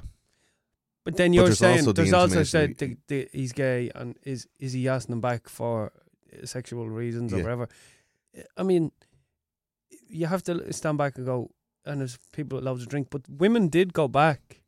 Yeah, there was girls went back as well, but And it was so your man was a ladies' man. Women went back. I don't know. I don't know. It's a weird one. it's a weird one. If you were out with your brother Yeah. and your brother's I, like I I would think an intimidating looking man. Yeah. He's not he's not like you know, he's a gentle giant, Yeah. but also like if he wanted to he could furrow his brow and turn very quickly into a hard cunt. Yeah. You and the brothers out and then you have somebody like a very prominent gay celebrity Mm. and you see him, you're like, "Oh, right, what's the crack? How Mm. are you doing?" And you call it the catchphrase or whatever. Mm. Uh, uh, smell me neighbours, right? For example, right? All right, what's the crack? And then twenty minutes later, a woman comes over to you, and not your brother, but to you, and goes, "Come here, he wants you to go back to the party in his house." Yeah. And you're going like, mm, "Well, he is very famous. I could go home to my wife. Yeah. It is half two, and I am hammered. Um, okay, I'm just going to leave me brother." So to make his own way home So and then go that back comes in. party. He said he never gave him drugs. Drugs would make you do that. yeah, I mean, coke, coke. People get coke. They want more. They want more coke when they Maybe. get coke. maybe they want coke. Yeah, maybe you're going back to, to for the specificity of taking drugs like that. This guy has them, Yeah, he has loads of offering them drinking to you drugs. for free. Great. Oh no, Friday night, Saturday to recover. I'm on the lash. Yeah, let's go. Could it be something as simple as I'm just going back because the lads have cocaine? I, I, that could be. I mean, I I've done it. I've gone to people's parties like, oh, we have a bag. Do you want to come back for a bit of bag? Yeah, I'll throw in for it. Yeah, come on, we go. You're You already se- have it. We don't have to go looking for it. Session ma. Yeah, I mean, like a session man. Just that's why I had these lovely titties left over from them days, Session ma is such a. isn't it? Derogatory term. Who's has the bag? Who's the, where's the bag? But like that's the thing. Like so, so Stuart Lubbock was possibly, but but again, Barrymore denies there was any drug taken. There was maybe a little bit of weed smoked. Mm, They're not Yes. talking about like rubbing cocaine on people's teeth. He was uh, uh, accused by a witness of saying like yeah.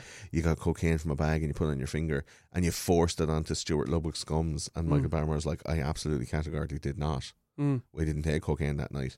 yeah. But he he was admitted to rehab facilities for uh, alcohol and drug dependence. They they said he found they found cocaine in the house because there was cocaine, but he said yeah, but there was cocaine in the house before. There was loads of cocaine. You could you but could like at you the could wipe party, you could wipe any surface at Yeah. any point, and at some point there was cocaine in that house. Yeah. So like It might So- have been that night, but it could have been another night. Yeah. Like, yeah, Yeah. of course. So look, it's a fucking weird one, man, Yeah. to think about. I find it very, but why very. would you go home like that? But I find it also the people that went home as well, a bin man and a sister, another young one who was seventeen. Yeah. Two neighbours turned up or something later. Yeah, yeah, we're going to talk about it all now. Yeah, And like they all stuck to some form of story. Now your man, the boyfriend, came in in a rage. so we'll talk about that now, right? So the party was at Barrymore's house. It was only a short fifteen minutes spent away in a taxi from the nightclub. At Barrymore, Stuart Lubbock, and a brother and sister friends of Barrymore, Justin and Kylie Merritt, all got into the one taxi. And the taxi driver, Kevin was his name, remembers the state of them all in the back of the cab, Mm. especially Barrymore, who was absolutely smashed. Mm. And he leaned forward in the cab and he whispered in the ear of the cab driver, for some reason, Patser, and I don't know why. This man remembered this, like, like uh, you know, six months later, one guy, well, obviously it was Michael Barrymore, so you're going to remember, like, I'm Michael Barrymore, I'm Michael Barrymore in the cab the other night. Leaned forward to me and he said, I could really do with a fuck right now. And I was like, fucking leave it out, Michael. Oh. I'm, I'm, I'm in work, mate. Like, fucking keep it to I'm the off- back seat, mate. I'm off at eight. yeah, yeah, I'm fucking, I'm on all night. Don't have to listen to that shit in my ear. Fuck off. Like Michael Barrymore leaned forward and went, I could really do with a fuck right now. Like you'd be like, ugh, get away from me. I'm driving, you know? so obviously, a weird thing. I could really do with a fuck right now, he says. They were dropped off at Michael Barrymore's house just before three, and they were joined later by others. Now, the others were Jonathan Kenney, Mm. uh, who was Barrymore's like boyfriend slash partner at the time. Now, there's CCTV footage of the two of them having an argument before Barrymore got in the taxi. I would presume this is because Barrymore had booked a cab and gone back to the house. It's 15 minutes drive away, which is a good stint, but like still pretty close if you're talking about country times, right? And left Jonathan Kenney behind and instead took this brand new good looking stranger, Stuart Lubbock, with him in the back seat. And Kenney was probably saying to Barrymore, Are you gonna fucking leave me, your lover, at this nightclub to wait around for an hour for another cab and you're gonna take this fucking stranger home? And, and Barrymore's like, Will you relax? And there's CCTV footage of the two of them having like a arms up in the air, like rah rah rah argument. And Barrymore storms off, gets into the taxi and drives off. So an hour later, Jonathan Kenney lands into the house, mad because he had been left behind. They'd had a fight, and um, he was in tow with uh, just after four a.m. Uh, he he arrives. Uh, um, Jon- Jonathan Kenney, who was a coach driver, um, he arrived into the house with uh, two girls, Yeah, which is strange. like a seventeen-year-old called Claire Jones and another girl called Kelly Campbell. There was nine people in total in the house that evening. So there was Michael Barrymore, Stuart Lubbock, uh, the, the Justin Merritt who came in a taxi with the two lads. He was a bin man, and his sister Kylie Merritt, yeah. and then coach driver and drag queen and boyfriend of Bi- Michael Barrymore, Jonathan uh, Kenney, arrived with the two girls, and then later on two lads who lived only a little bit up the road, uh, Simon Shaw, and a chef called James Futters. So nine people all in all Yeah. were at this house, right?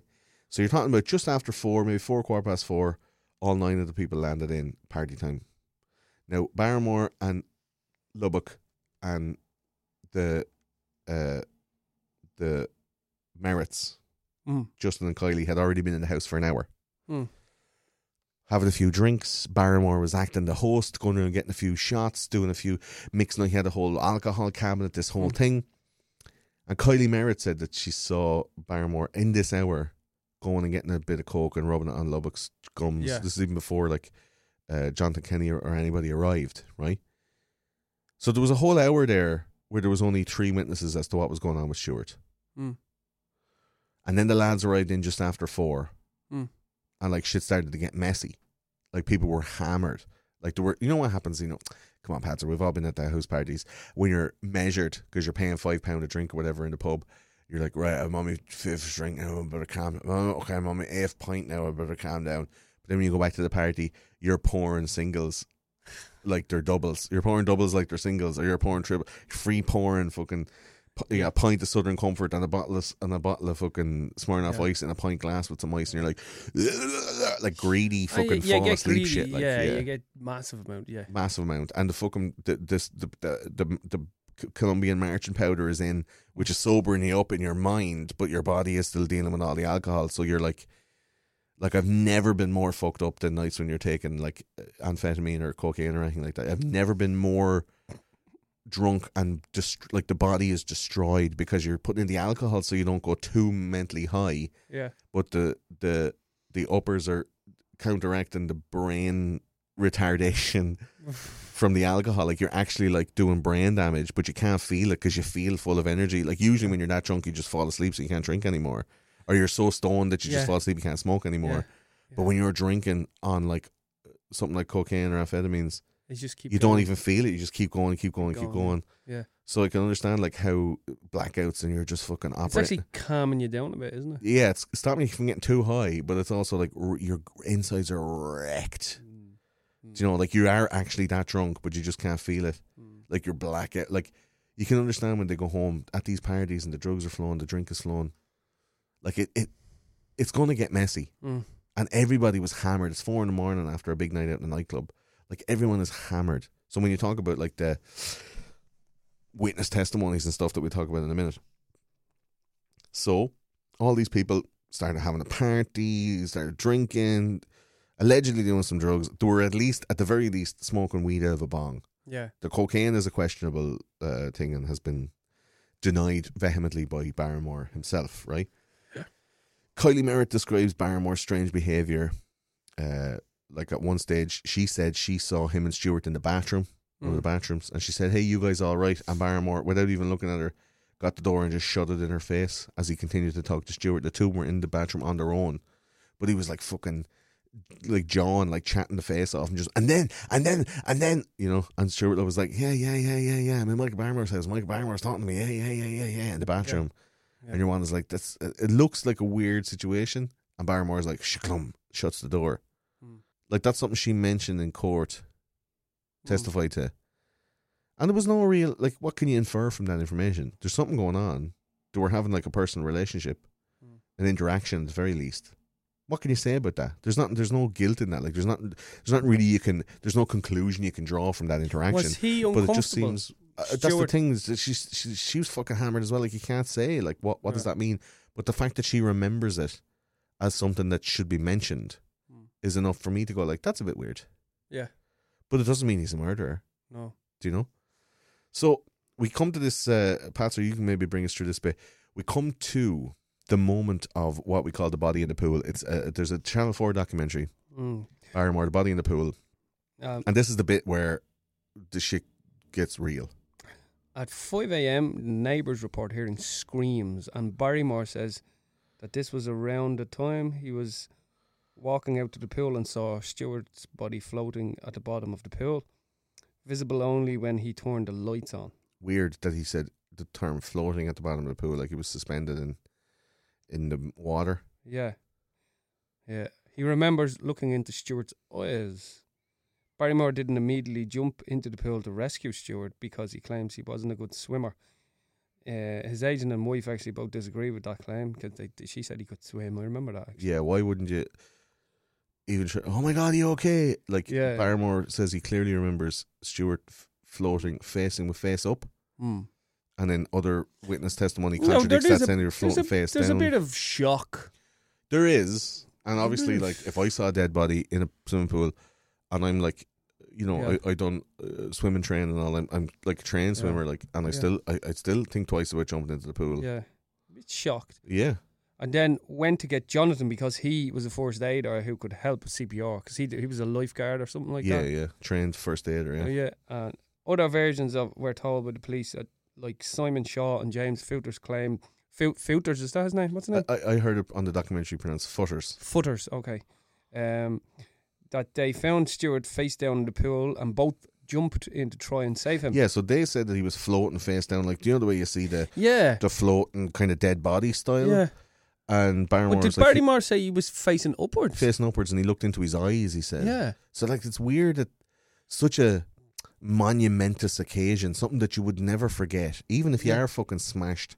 That there's so many contradicting stories about how it transpired. Like it's very, it's immediately suspicious, and the public are right, and the, the press are right to be suspicious about Um, the events that are relayed by the people who were at this party because it comes across as Does the brain play tricks on you though? Uh, of course it would, and shock And and, so, like, alcohol and uh, drugs. was he and- looking into his eyes before this, and all of a sudden he sees him in the pool, and his memory gets. Exactly, it could be Mixed up, mixed up, up memories and- and all this stuff. yeah. Yeah, I mean that can happen, can't it? of course it can, but Uh, the fact that you, people are combing through your testimony for Uh, any tiny yeah. inconsistency, Yeah, well, this is because it. they want to fucking lamp you with a murder charge. Yeah. Of course, that stuff is going to be like way overanalyzed. You know, not not saying not professing Barrymore's innocence in that case. I'm just saying your favorite thing, Devil's Advocate. Very easy to remember to, to to to not be able to remember that stuff, especially when you're smashed. Like However, it was a pulled him out. Justin Merritt made the call to the constabulary to get the ambulance out to the house and said the unforgettable line: "Some geezers drowned the pool, mate." But he said he said it so he's like, uh, hello nine nine nine. Yeah, some just drowned in the pool. It's kind of What's like, that? Uh, some fellas drowned in the pool. Yeah, it's terrible, isn't it? Yeah, it was really like Just some pure ma- geezer. matter of fact. And then they were like, oh yeah, is he is he st- is he Yeah. breathing still? Out? No, I think he's dead. And then there was like a moment of silence, and to fill the gaps, your man goes, oh, it's terrible, isn't it?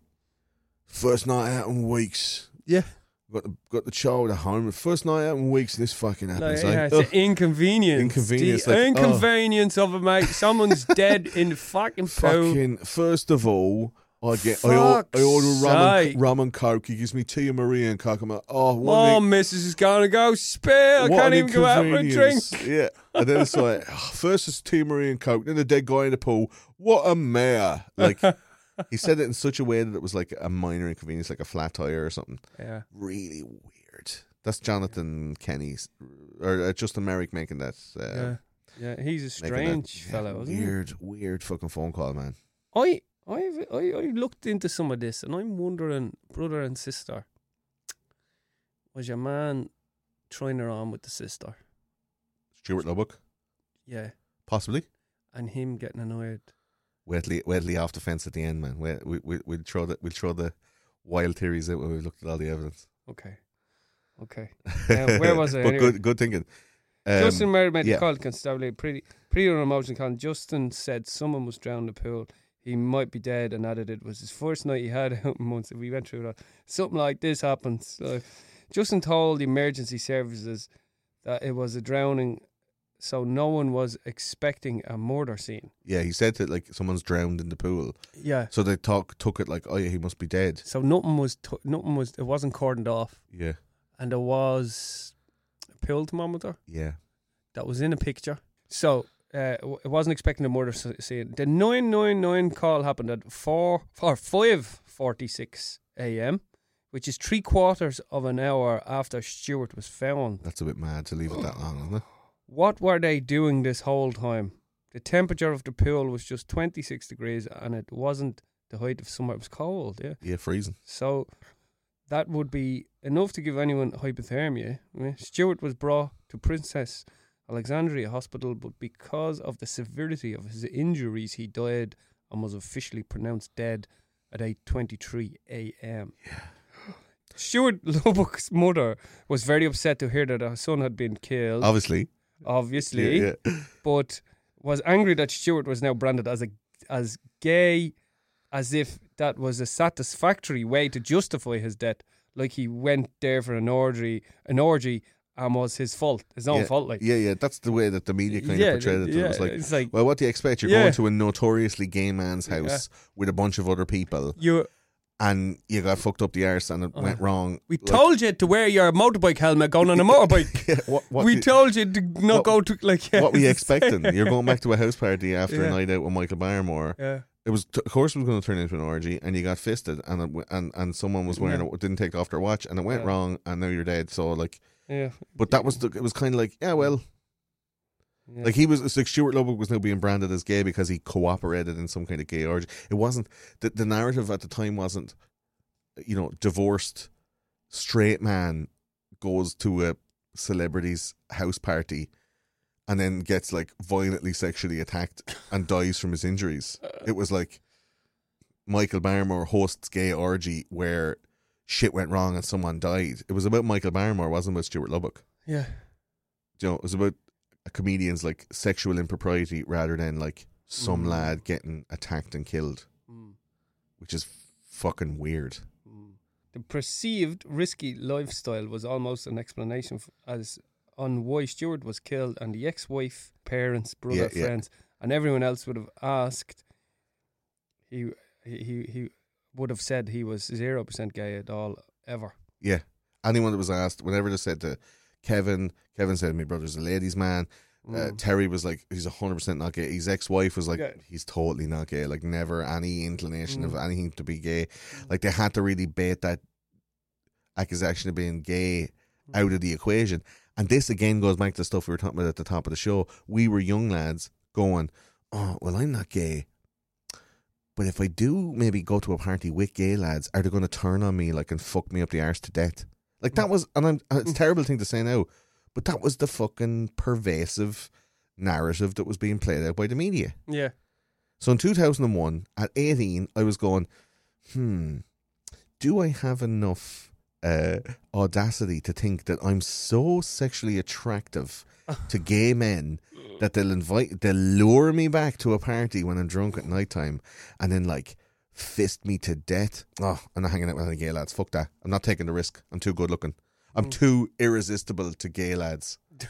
Like, what the fuck kind of a weird ass narrative is that to put out? yeah. on the daily, this was like Michael Barrymore's gay orgy again. Michael Barrymore's gay orgy, like all the way up to 9-11, which was Yeah. like six months later, seven months later. Yeah. Like Barrymore was on the front page. So, New revelations in the Barrymore case. D- did we say that he was gay? And your man's arse exploded like Uh, yeah. Everywhere, man. Mm. And as a young fella, when you're watching that, it's kind of like, all my subconscious fears have been realized. I knew if I hanged out with the gays, like, remember the shit in school? It's like, back to the wall, lads. Yeah. He's going to try and finger you. And then, like, Arse to the wall. like yeah. uh, yeah, back to the ass to the wall. Make sure you don't get to give him a chance to rape you. And you're like, Yeah. why? Why is like a gay lad in school associated with like unwanted sexual penetration? Like gay lads are all out to rape. And I know we were fuck. We grew up in a we grew up in an atmosphere of like paedophile priests and people who were like secretly, you know, pre- predatory, predatorily, secretly homosexual in positions of authority. So that you're being convinced into like a safe situation, and then that safe situation is being taken advantage of. That's also all the stuff we talked about at the start of the show. That's also in our cultural mix as young lads growing up. Don't forget, like it's such a fucking. You could write a mad thesis on on this whole situation, on mm. what it uncovered in uh, in culture for people in our cohort, like Yeah. of straight white men in their mid teens, Mm. to go like, "Oh my god, Michael Barrymore, can't believe that happened." But it was almost like a cautionary tale, like, "Don't go back to parties with gay lads because they'll rape you up the arse to death." Like, Mm. what the fuck kind of a narrative is that? And if you were in the gay community going like, um, that's just that Michael Barrymore says, like, that's never happened at my house. I don't even Mm. have a pool. Yeah. Do you know what I mean? Yeah. It's such a fucked up thing to have happen. Such a fucked up thing to happen to Stuart Lubbock. Terrible, died from it, like Lord of Mercy. Such a fucked up thing to happen to his family, like their son is taken away in this really weird, still unsolved, fucked up, terrible, violent way that's full of suffering. It's also a fucked up thing to happen to Michael Barrymore. His career was ruined. Yeah. And it's also a fucked up thing to happen to the whole gay community because it was being portrayed to everybody else who had nothing to do or uh, uh, didn't know anything about Yeah. a gay lifestyle. It was portrayed that, like, yes, all your suspicions have been realised. Gay lads do be having orgies at night time in pools, and sometimes they do so much sex things with their arses that they die from it. Mm. And this lad may or may not have been gay. It could be you. Like, Yeah, yeah, yeah. such a fucking weird story. Yeah. Yeah. Do you know? Yeah, it is. And I think It's- that's- it's strange. Yeah. Now that those details And we, we all it we, kind of not justifies the things we were saying at the start, but like you can understand like how we were conf- we're fucked in the head over it, like. confuddled, com, uh, whatever, befuddled and confused and Confuddled is a new word. I like that. it's like confuddled and yeah, confuddled is good. confuddled and fucked up and not even understanding. And then we're looking at this. So the only reaction we have, as you might say, was a big load of homophobia, homophobic jokes and oh you dead in the pool. with- What's yeah, that yeah. joke about him in the pool? Put the fags out in the pool Put the because that's why you didn't have an know, ashtray in the house. Oh, like yeah. that was how we dealt with that shit because It it was was just always like oh yeah, oh, oh, and like and and I, I don't think I was going to say this earlier. Did everybody say when you were younger, you say, "Oh, watch Michael Barrymore," but then if you said watch my even before that happened, watch Michael Barrymore, you didn't go around No, you wouldn't be like, oh man, did you see Barrymore Saturday night? Like Yeah. it wasn't a thing that you'd You publicly just watch, say. you just watch Just them. watch it and enjoyed it, and, but didn't talk about it. It was fucking weird, wasn't it? Yeah, because nowadays you got like, I like watch Graham Norton. He's fucking great. He's very good. Ah, this that's a great one there, Graham Norton. and your man is on it, and he's slagging the fuck out, and the fella in the chair, they pull the fucking thing down, and Yeah, it's funny and it's great. Oh, yeah, we're having a beer watching Graham Norton. He's a bit of crack. It's better than that fucking Tubridy fellow. Oh, he has always someone always do it, whatever. Fucking someone on on Tubridy is and we're using Graham Norton because he's like Irish. He's like one of us. Yeah. we know him very well, Yeah, and yeah. he's on telly for fucking thirty years. It's not like he's the only gay celebrity that we Yeah. know, but it's just like that exact. Uh, uh, Norton fits in that. Graham Norton fits in that exact same place in fame, society, notoriety, and celebrity access that Barrymore fitted in in Yeah. the nineties. yeah, Like, so it's a perfect example of like, Yeah. Can you imagine this stuff happening to Graham Norton Yeah. today? yeah. It wouldn't ha- like it wouldn't happen. There wouldn't Yeah. be the same narrative around it. It wouldn't be allowed to be talked about the same way. But in two thousand and one, it was almost allowed to Mm. Yeah. like have Yeah. all these crazy, unsubstantiated fear mongering narratives around like Oh. sexuality But and then the case gets no, I no, I'm not going to jump ahead. yeah, yeah. But all that explained, and all the things that the sad things about Stuart, about Michael Barrymore, the case gets goes even further into knots and weirdness. Tell them all about it, those conspiracy guys.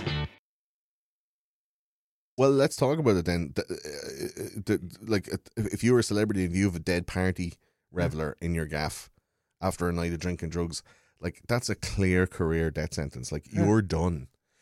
Pack it up and go Yeah. home. You're finished, right?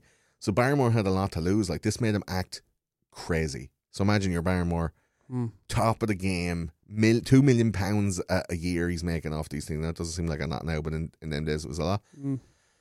So, uh, party goer Claire Jones, who was brought back by um, Jonathan Kenney, Barrymore's boyfriend, Claire Jones claims that she saw Barrymore, uh, James Futers, and Simon Shaw all get changed, to ch- change their clothes out of their wet Yeah. stuff. But Barrymore was in this big rush, like big time. She saw Barrymore gathering up uh, a bunch of items all around the house. Him and John Kennedy, uh, John Kenney, Jonathan Kenney were running around the house like it was almost like, oh shit, uh, okay, red alert, red alert, and they just went around and started cleaning up all the drug paraphernalia, started cleaning up all the stuff, like fuck, like fixed the whole crime scene so it looks like he died by accident. That's the inference from this, right? Mm. So Claire Jones says she saw Barrymore like going and gathering up a bunch of stuff, including a bong and possibly the handle of an outdoor shed that uh, the pathologist said could very well have been the murder weapon. Like he was rogered up the arse by the, the handle of this shed, right? Mm. Um,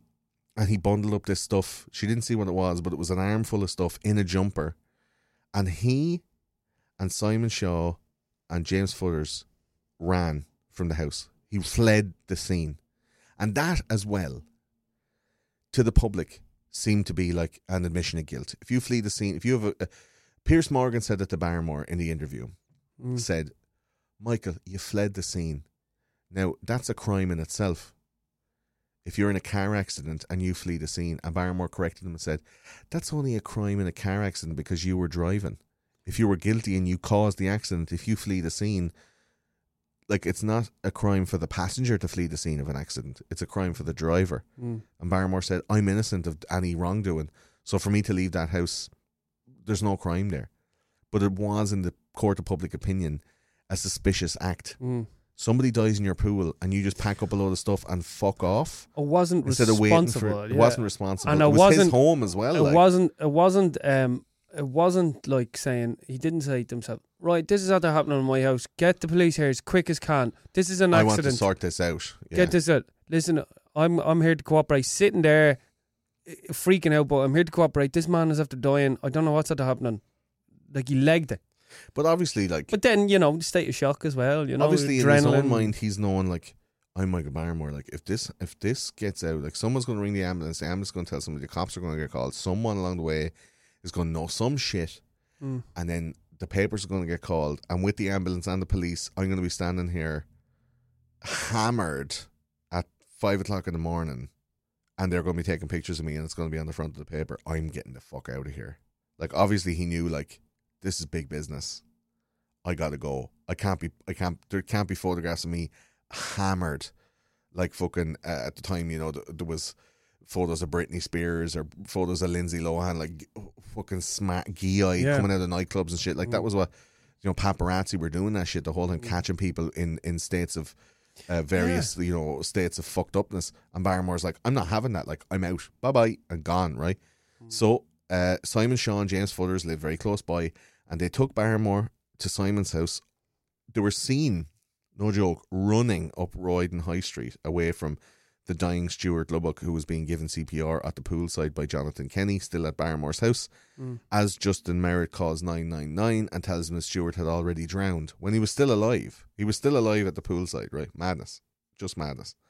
So this bong was wrapped up and brought by Barrymore to Simon's house and left there and found there the next day. And, and Simon Shaw put it in the fridge. He didn't give it to the guards as, or didn't give it to the police as evidence for some reason. Really weird and strange. But it was obviously we're covering up drug use in the house. And weed is still illegal in the UK. So, like, you know, understandably, mm. maybe when they were going around cleaning up everything else, they were like flushing the cocaine and the jacks just get rid of all the coke, get rid of all the coke. Now, when they did the, we talk about the pathologists and stuff now in a minute, but when they did the pathology on Stuart Lubbock's body, there was ecstasy, cocaine, and marijuana found in his bloodstream. So, like, they were obviously doing like a good Yeah. amount of drugs there, right? Yeah. So, Claire and Kelly were told to come with the three men when they were running from the house, and they went about halfway and then t- turned around, decided, oh no, and they went back to the pool poolside to see if they could help Stuart Lubbock. So it took just 10 minutes for the ambulance to arrive at Barrymore's house, but Michael was already gone and Stuart was taken to the hospital in a state of hypothermia and he died a few short hours later at 8.23 a.m. His core temperature was almost 23 degrees, which is like really, really, really Oh. badly cold. Like Yeah. he must have been in that pool for a good long time for his core temperature to go down that, that low, you know. Mm. Barrymore claims that he left the house, not mm. fled the house, but mm. left the house because there was, you know, obviously going to be that media storm. Yeah. What it doesn't explain though is that the tidying up of the stuff, and then Barrymore called Michael Brown, who is his personal assistant, mm. but he didn't call him off his own phone. He called him off somebody else's phone. Obviously, knowing like phone records and blah blah blah. He said on the way running to Simon Shaw's house, Michael, you got to go down to the house and clean up. Um, so Michael Brown, the PA, said the next day, and this is another really suspicious fucking thing that's been held over Barrymore's head for 20 years. So that Michael Brown went and cleaned up a bunch of stuff while the police were investigating the house, wiping down counters, cleaning up you know personal effects. Barrymore says I sent Brown down to lock up the house after the police were done. He said he couldn't face going into the house. But what Michael Brown did was went in, tidied up a little bit, cleaned up the bit in the kitchen. Maybe a couple of surfaces weren't fully wiped down for cocaine residue when the police were testing. Maybe there was, I don't know, a pair of underpants that had blood on them, or some towels, or a robe that had blood on it, which there were. Like, if it was Stuart Lubbock's blood on a towel, or Stuart Lubbock's blood on a, a dressing gown, which there claims to be, like there's claims that that, but they hadn't been added into evidence. The police fucked up in the investigation because they thought it was a drowning and they thought that the body was moved from the house and they didn't lock down all the evidence. They didn't lock down the scene as a crime scene. They just locked it down as a, oh, this is a terrible tragedy scene. So they didn't fucking put any security measures to keep evidence like bloodstained underpants or a blood-stained towel or a blood-stained robe Yeah, yeah. to, to keep them as evidence. And Michael Brown went down and fucking got rid of them, banged them in the washing machine, or got rid of them shits. He also got rid of the pool thermometer, which uh, the the prosecution or the, the, the, the prosecutors of the case since do believe that the size and shape and I guess length of this pool thermometer, which was kind of like to describe it for the listening audience, it was like a floaty kind of spongy thing at the top that was maybe the size of like a pineapple Mm. and then uh, underneath it was like what I can only describe as like a dildo sized type Yeah. of plastic tube with a thermometer in it. So obviously you lash this into the pool and it floats upside down in the pool, and then you pull it out by the spongy bit Mm. because it floats like you know when you have boat keys when you're on a Yeah. boat and you get the key ring and it's like a floaty cork thing. So if you drop them in the water, they float. Yeah. This is like that. You pull it out, and obviously it looks like a big massive glass cock that they think Was used. somebody at the house used to Roger Stuart Lubbock up the arse, rupture his hole in bits. We'll talk about that in a second. And Michael Brown went to the house, and that thing that you said earlier on, Was police had aerial photographs and saw it by the jacuzzi poolside. And it was gone. And then when they went to look for it, it was actually gone because Michael Brown had cleaned it up, and it was never found. Mm. So, like, How was Michael Brown allowed to do that? Why did Michael Barrymore call from somebody else's phone to ask him to do that? Why did Michael Barrymore and his mates clean up a load of stuff and bring evidence? Like it's So evidence thing from the, the house to Essex Stuart Sh- police Simon have, Shaw's. Essex police have a reputation of being a bit su- suspect. I mean, The Land Rover murders. yeah. There's a load of, the- you know, uh, very suspect. They, they, they're, they're sort. Well, that has Well, been is it suspicious or is it negligent? You know, that has been said. yeah, yeah, By yeah. loads of people in in on all these cases, the Essex police are notorious for. Now, is that an accusation? It could be, obviously, but there's a few cases where if there's money involved, yeah, if it's a celebrity, that they'll cover some shit up. Like, well, you know, he paid off. Barrymore paid off people in certain aspects. Mm. he had been known, and there was rumors that he had paid off people to keep his homosexuality a secret before he was Mm. ready to come out. Uh, you know, he was having like that. We're, we're making him sound really guilty now, aren't we? I mean, this is not the. We're not making them sound guilty. We're saying the things that are Yeah. true and actually happened, and that would intimate or presume that Yeah. his motivations were suspicious yes, slash guilty, yes, like that he was guilty of maybe being a celebrity who was embroiled in a scandalous situation, and his actions were to protect his career integrity. yeah, Not that he was guilty of the crime of actually Roger and Stuart Logo- Lubbock up the arse with a pool thermometer yeah. by his own hand, but it happened in his house and he didn't want the association with it. So there is some element of duplicity, there is some element of deceit on Michael Barrymore's part that he's not telling the full truth Mm. and hasn't for 20 years, and therefore is partly somewhat Responsible. responsible for the situation that happened. Now, Mm. obviously, you can understand, dear listener, if you're one of the most famous people in the UK and a motherfucker dies violently with an arse explosion in your house and is found in a pool, you don't want to be there. You don't want to be photographed. You don't want people talking about it. You don't want that shit at your feet. Mhm. It's a, it's a fucking career killer. yeah, But by the same token, justice would behoove you to tell the truth. yeah. Now, what I think, and do you know, when you're in these types of clubs, Pats, I don't know if you listen to episodes we talk about some shit like you know you're in the fucking the Ep- Jeffrey Epstein club. You get into that club and they promise you the world, and then they're like, "Well, here's this kid. You want to fuck it?" And you're like, "Yeah, go on then." And you fuck this kid just to be in the cool gang, and then they go, "Okay, we just filmed you doing that." You what? Yeah, we filmed. We have you on camera doing it with pictures and stuff like that. Oh fuck, man! You said it was all good. Like it's like, Mm. yeah, well. So we videos of you doing it now. So uh, anything we ask of you or anything we want you to do, like changing laws or you know making business decisions or funneling billions of dollars here and there, you're just going to do it, or we're just going to release those pictures of you fucking that kid. Okay. All right, go on then. Like Mm. that's the way it's, that's the way business is done, apparently, right? So like, not saying that J- uh, uh, Michael Barrymore was into fucking kids, like that's not what I'm saying, but I'm saying that he was into some shit that was going to result in some terrible outcome if the truth, the whole truth, and nothing but the truth was He to come to light. him regardless. It was going to fuck him up. Now, not that th- this way of going on hasn't already fucked him up. Yeah, I know. Like he's all he's seventy now. He still hasn't got his career back on track.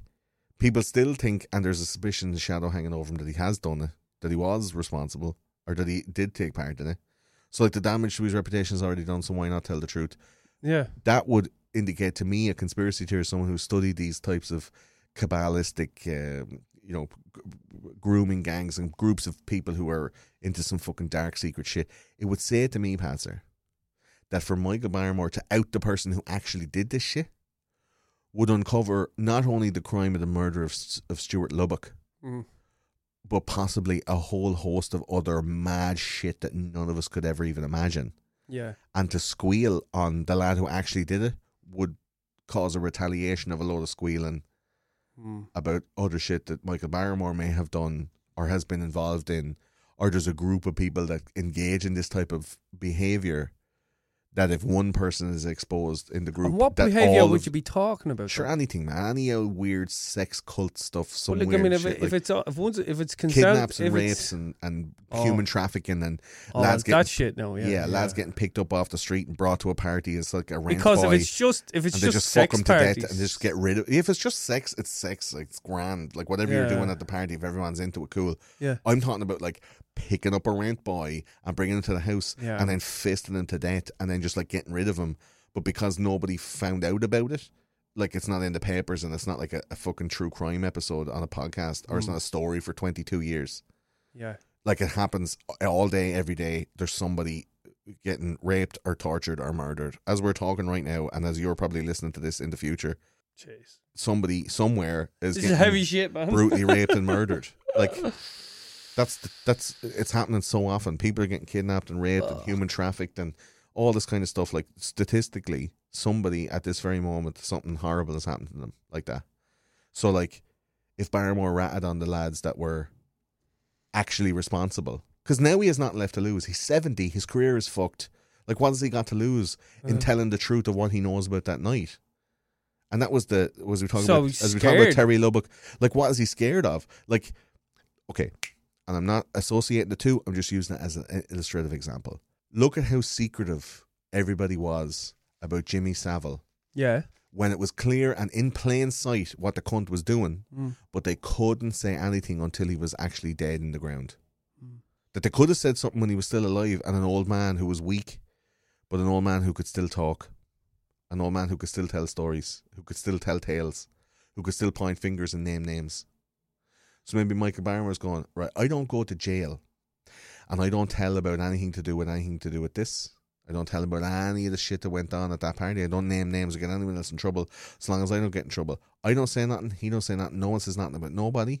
Nobody goes to jail and I die with a small besmirchment on my character, but everybody else who's involved in all the shit that I'm involved in. Yeah. It seems to me that there's something more behind the secrecy than just the death of Stuart Lubbock himself. Yeah. yeah. He's covering up. Uh, There's something, there has to be something more, or else why not just he rat said, on the lad that actually done it at that party? Because it's one of these nine. There's other people who know what happened Yeah. at the party. There's one of and these he wants eight them to other come people. Yeah, one of these eight other people in that house, and I would fucking dollars to donuts. I would say it had to have been a man to be able to overpower Stuart Lubbock like that. So there's really only one of four what about people. what do you hear about the girls that were at the party? Then are they for the girls, the Claire Jones, the the, the your man's sister, Kylie and Kylie- and, Kylie- and Kerry. Kerry? Like what have Ellie. they ever been brought back in? What do Yeah, they have to say? They've all they've all been interviewed and all, and they've said what they said, and Just said the same thing. yeah, But the stories changed a bit, a didn't little they? bit, a little, little bit. bit changed. And New bit- evidence, and it keeps on coming back up. So we talk about that now, Mm. but it's just such a weird thing Mm, to do all of those really suspicious acts.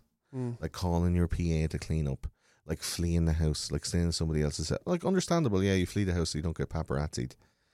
Bringing the bong with you, having somebody clean out the.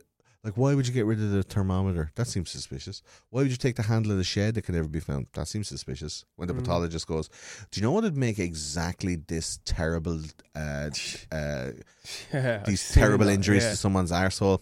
The handle of a shed. Did you have any of them around? Yeah, there's one supposed to be around, but it's missing. Oh. Yeah. Let me know if you find it because it probably is uh, the thing that they shoved up his arse. Yeah, fuck. Do you know what I mean? fuck. Like, where's the handle of that shed? Where is that thing? Like, it just, it's just so. Do you know what? Oh, I have a hangover like- listening to this. I have a hangover. Do you, ever, do you ever go to a party and there was a scrap and everyone was shouting at each other and there was you split up with your girlfriend, like even whatever, and you Yeah. someone chatted up another girl and you shouldn't have been talking, and maybe someone cheated and Like a it's guilty the next shadow. thing, like, and it's just a it's horrible feeling.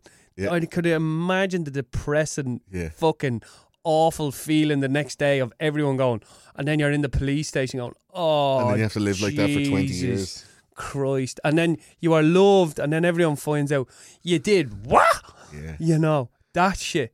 That Well- just must be the most Welcome to the show, Patser. horrendous. This is, this is those conspiracy guys. Strap No, I in. know Here that. We go. Uh, but that's No. the thing, like to try and think about that. Try and think about that. Sit with it and try and think about what it's like to be Michael Barrymore and have that happen. Try and think about what it's like for the Lubbock family to go. Why doesn't he not just say? And we can fucking solve this shit, man. yeah.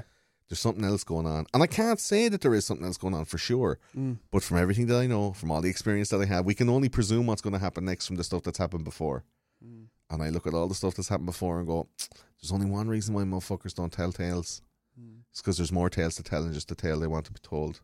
That's why that's why rats don't rat. Because once you have one rat, it's pulling a thread on a jumper that just fucking unco- uh, unfurls the whole Here's, here's a little. organization. Here's a little.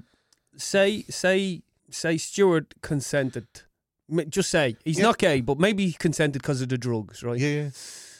He couldn't feel certain things because of drugs and alcohol. Yeah. So they, they got down and He was dirty. he was numbed and he didn't realize know how it, yeah. far it was going in. then he, because of the actions as well as the drugs, Yeah. heart attack, Yeah, falls into the pool. Someone's out of their fucking bin yeah. and just wanders off. You know what parties? What yeah, the fuck is that happening there? He's going swimming. He's gone for a swim. Nobody knows what's happening. They half know he's in the pool, and then they come back out. and, Oh fuck, he's dead. Yeah, like a terrible accident. Like like that movie. Yeah, what's that movie with um? But then your man was the what's boy. that movie when the lads go to Vegas and your man your man is uh, uh, uh, very bad things. You ever watch that? Christian Slater and Yeah. Uh, John John uh, fuck the lad from the Mandalorian. What's his name? Jon Favreau and a bunch of those like famous dudes are in it. And it's like five lads go to Vegas on a on a stag weekend, and they get like this Asian prostitute, and your man is riding her in the jacks, and he's riding her on the bat, and he's riding her on the floor, and then he lifts her up to ride her on the wall, and he's giving it loads, and and she and then she- her into the. her fucking head like I go- that, goes yeah. on the coat rack and she's brown bread Yeah. and then they have to fucking chop her up in bits and bury her in the in the desert and Yeah. all the lads die one by one in weird circumstances and then at the end Jon Favreau has no arms no legs and he's in a wheelchair in the garden going ah, la, la, la, la," and you're like oh my god that's the most depressing film I've ever seen brilliant but like that's kind of like what this situation is it's just like a very bad things that just Yeah. went really really wrong yeah. but like there's no like delicious cinema justice for each individual character like and you know Yeah, I know. I imagine all the parties that you were ever at that you went. i mean how that shit could have went down. Patser how Something many like that. how many parties were you at where a sexual assault happened and nobody ever knew about it Mm. Yeah, probably. yeah. fucking i'd say a lot bro if you're in a party with more than 15 people odds are some shit happened Mm. one out of every three women has had a, a sexual assault. I think that statistic has gone up now in the last couple of years. But the last time I looked, one in three women has had a semi-serious or serious sexual assault in their lifetime. Like that's a lot. Think of the women in your life and think of three of them. One of them has had something happen to her. Like, think about the amount of times that there's a shit like that at a party where somebody dies, but it's like big knobs, fellas with money, that they wouldn't ring somebody like uh, the Wolf from Pulp Fiction, like fucking Harvey Keitel turns up and goes, "Okay, what's what's happened? What what's happened? Mm. You got a dead gay guy in the pool? Oh, he's not gay. Looks gay to me. Mm. Okay, uh, you got you got uh, cocaine. Uh, okay, we got to get rid of this, this, and this. You got some bleach. You got some towels. Okay, Do what I um, fucking ask you. yeah, yeah. That whole thing. do do what you fucking told. Do, Do what, what you fucking.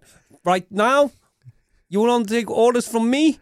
Take You're- orders from me. you're But on your own. You're on your own. Yeah. Yeah, kinda shit. I, I wish I knew that fucking monologue. Right? really I can't man. remember the fucking. So you get a Keitel coming to the house going, Yeah. okay, you're gonna dig the hole. You're gonna dig the hole, Henry. Yeah. Like, Yeah. that's, that's this. This is what's happening. Like, how many parties happen where there's no, there's no, bot, there's like missing such and such a guy missing for this amount of time. You know, like remember the case of Trevor Deely. Trevor Deely. You know, he was walking one. I've seen on a CCTV walking down fucking Leeson Street past some like estate agents that had its internal CCTV turned on, and he just walked past the window, a shadow past the window, and that was the last ever, ever anybody seen of him. Like, what happened to him? I think a couple of years ago there was something about uh, some gangster picked him up because he was looking to buy drugs off him, and he drove him to Chapelizod. And Chapelizod, they uh, So- they excavated that they dug all up a area. I remember that. That was Yeah. two or three years ago. Yeah, it? about two years ago, something like that. That your man confessed. He said, "Yeah, I killed Trevor Deely and I buried him in that garden. I had to shoot him because there was something like a drug deal gone wrong or something like that. Mm, yeah. And I shot him and then I buried him in the garden. And I dug the garden. It was he wasn't in it at all. But like Trevor Deely went missing and it was like a national thing. And it was like, eh. There was a yoke on. A load of women went missing in the southeast, like in Wexford and all that stuff. They think it might have been Larry Murphy. Like a load of women went missing, and then they just went missing, and then they were just missing, and then that was it Mm. and they never found their bodies, and that's just it. So how many people like go missing because they were like, well, he was at a party, and then he was last seen with this person, and then that was And it. by the then- cop shows, as, and then they as you might, as we might have been discussing, but the yeah, cop we were shows, talking last night about that. and they they make it out that they can figure all this shit out. They out. figured out they find a drop of cum somewhere or a pube, yeah. and the next thing like you fucking run this through the database. We got him. Like it was like two seconds hacking into somebody's thing, Bullshit. but like very rare. You Like still haven't found Hoffa. so, yeah, he's in the foundations of some building somewhere, but Yeah. like they still haven't found Natalee Holloway. They still haven't found all of these people. Like yeah. and uh, how many people go missing at these parties where something happens and such and such a thing goes on, and then the next thing they're missing. Like Stuart Lubbock could very well have just been Gone just missing. missing, and there'd be no autopsy and there'd be no pathologist. We're going to talk about the pathologist. There's no pathologist. There's no fucking drug test. There's no nothing. But because it was Michael Barrymore, maybe you know what? Michael Barrymore wasn't famous enough to make this go away. Maybe there wasn't. If there was, if it was Michael Barrymore and like uh, Keith Chegwin and Bobby Davro and Freddie Starr and like uh, Jim Davidson all at the same party, like the cream of the crop for '90s entertainment. Maybe if that, if everybody was there, maybe if Yeah. Prince Andrew was at that party, Yeah, he did. that Stuart Lubbock would, body would never been found. They would have had a Harvey Keitel, like a royal figure. Yes, Your Majesty. Okay, put on these shorts and t-shirt and we clean out the car. You know this kind of thing, Yeah, like a, a, a royal Harvey Keitel. yeah. You know, someone. we call him the Irish Wolfhound, and he Yeah. just shows up. How's it going, lads? yeah. So How, how we doing, Your Majesty? I'm going to tell you, see that we're going to sort this out. What I want you to do is strip all that shit off you. I want you to that's a do. great. That's a I great. want you- I that's want a great you- film idea. Yeah, you over there. Stop fucking panicking. Get rid of that fucking bong. Get rid of that coke. Take a chill pill, you. Right now, Walk and relax, relax, relax. I want you. There's fucking start cleaning. we don't care if you're royalty. Get on your hands and knees, Here you go, like lads. the fucking rest of us. Banging the door just gone. Yeah. You, there's a dust off of you. Oh, Barry Scott. Get rid of the fucking skin cells. Yeah, yeah. Just But that's that, that's a fucking great premise, man, for a short for a film like the ro- like Prince Prince Harry is at a party or Yeah, like that. It's just like he turns up. All right, Colin yeah, Farrell. yeah. It's Starty. the movie The Gentlemen when he goes into Yeah. the chipper. Yeah. You boys are fucking with the wrong people. Like it, it's just such a fucking weird situation. The way it panned out that way. Like how did that happen? Why did it happen the way it happened? Why did they take those actions? And how is it not explained? Anyway, we'll move swiftly on because time is against us as always. Uh, there was an inquest into the deaths in September 2002, and it was a media storm. So when everyone at the party that night uh, were called as witnesses, and Terry Lubbock, Stuart's father, searching for justice for his son. Not all the party guests took the stand at this inquest, but Barrymore did, and he refused to answer any of the questions about drugs. Again, understandably, because he was a household name and it would have irreparably tarnished his reputation with the right minded folk of the UK. So he couldn't be seen to be a cocaine addict because he was like, oh, cocaine, I'm finished with Barrymore. Do you know? He still had hope at this point that his career would survive. The court took 123 witness statements from 57 different people, including the party guests, medical staff, and the people who worked on uh, Stuart's body over the, the you know, in the, in the hospital and stuff like that. And then over a thousand documents were produced at the court case, such as medical and forensic reports. Now, I've got this, a lot of this information, this nitty gritty detail from a podcast called His Name Was Stuart Lubbock. yeah, I think I've seen. Really, really good yeah. podcast. It's about six episodes long, has all these little bits of detail. Um, and it's obviously like an ongoing campaign where the people who are talking about this case, they want justice for Stuart. And what they keep on asking for is if anybody out there knows anything. And I think what they're doing is appealing to either the people who were at the party, like the Claires and the Kellys and the Kylie Merritts, Mm. to go, if you know anything, or if you've changed your mind, it's 20 years later, and maybe you felt in 2003 and 4 that, like, you were threatened. Like, if you fucking say anything, you're dead. Mm. and now, maybe those allegiances, maybe those ties, maybe that power structure has changed, and you feel comfortable enough to say something, or somebody at the party, like a Justin Merritt, or like a, a Kylie Merritt, or a, a, a Yeah. James Futers, somebody like question- that, has changed their mind. They're not their mind. guilty, but they had they were had a few drinks and they were like, "Oh, I'm feeling really bad. What is it, James? What's up? Oh man, do you know that Barrymore thing? Like I was there that night, and the blah blah blah." And they tell one of their mates in confidence, and that mate now knows something. And these people are appealing for those type of people to come forward and give new information mm. to reinvigorate the case to finally get some new information They to could do it. this with private detectives and people who could turn up and give someone a drink and Yeah, talk to people. fucking put it put a microphone, one of those like secret No, microphones this- on the back of someone's happen. car. What happened? The objects, by the way, were they ever found? No, That's fucked up. yeah, the thermometer and the hand. And no DNA was taken because it wasn't a murder scene. no, There's- the towels and all the stuff like all got kind of lost in the wash, as they say, and there was no real like murder evidence. Yeah, Jesus, it's fucking mad, right? So the forensic reports and the medical reports were almost immediately put into question. Then after the pathologist, uh, the first pathologist. Uh, did his little examination on Stuart. Uh, Dr. Michael Heath was his name, and he was later embroiled in a scandal with an investigation into his integrity as a pathologist through suspicion on his findings from Stuart's case. So he was lying about other stuff, possibly covering up some stuff. I don't want to get into any defamation shit, Yeah. but you can look up uh, Dr. Michael Heath, and he was at shenanigans, and he was fired from his job, and there was this whole thing where his integrity was put into question. So when he looked at Stuart's body, he went, uh, drowned.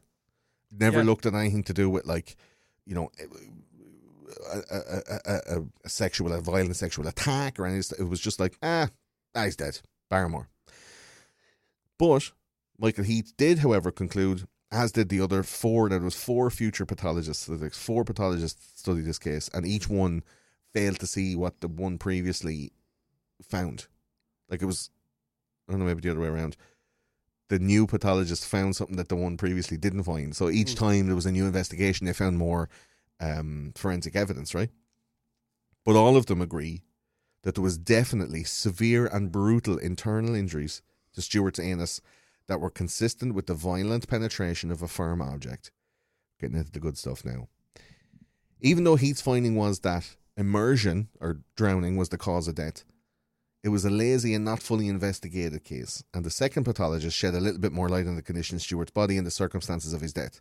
But again, without any variance, Heath and the other pathologists agreed that bruising, Yeah. bleeding, and the condition of Stuart's anus meant forensically, scientifically, that these attacks had to have been done when Stuart was alive, Yeah. right? So other pathologists then were employed to adjudicate the case after the dismissal of Dr. Heath, and the next one, Dr. Jack Crane, agreed that uh, uh, the hard object in the anus was the the reason for his arse being in bits, but also added that Stuart would have been restrained and there was bruising of the shoulders. So you can go and see. I'll show the diagrams. Maybe we'll do a visual thing. Oh, it's fucking crazy, man. But there was like bruising of the shoulders and of the arms. And I think, Patser, you were saying to me, uh, if he was in a physical job, like he worked in a meat factory, he could be getting lashed around by the big bits of meat, and those Yeah. bruises could be conducive to his working environment. But the pathologist Jack Crane says no, like he was held by the shoulders. These are Okay. like strong hands holding a man down by the shoulders, as if you would doing like some something from behind. You know, like I don't know. Uh, Jack Crane also found these little red dots known as petechiae. That's from asphyxiation. Yeah, so they're little rashes. So if you've ever watched um, uh, Final Destination, there's a there's a scene in it where your man's in the shower and he slips and he catches himself on the thing, and he drops into the shower and, he, and his eyes go mad red and there's like a little rash turns up on his eyes and his forehead. Yeah. It's like it looks like kind of a meningitis type of red stippling of the skin, Okay. and this shows up when someone is choked or strangled. Uh, you can also get these petechiae from lifting heavy weights. So weightlifters get them in their cheeks and in their forehead, uh, and in your arse and your anus. Have you ever seen like weightlifters doing deadlifts and they go and they fucking they get like sh- shit themselves or they get like um uh what's it called Disten- uh, distended distended lower intestine like your your basically your arse just shoots out like your intestines shoot out your arsehole Jesus. like a sock that's turned inside out. Um, you get them from persistent and strained coughing from stuff like uh, whooping cough. Little kids get them. Uh, you get it from sepsis, which is like a blood Blood poisoning, Yeah. and then uh, women get them from childbirth on their legs, thighs, stomach, chest, face, and around the eyes. So Crane thinks that Stuart was restrained by the shoulders while getting something forced into his anus very violently, and this uh, uh, and and he was also uh, had his mouth and nose covered, which caused uh, an asphyxiation, which caused the red dots.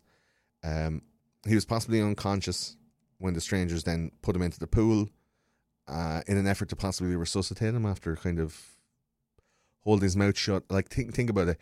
One lad is holding his shoulders, and and the other lad has his hand around his mouth and nose, trying to stop him from screaming while he's rogering him with some implement.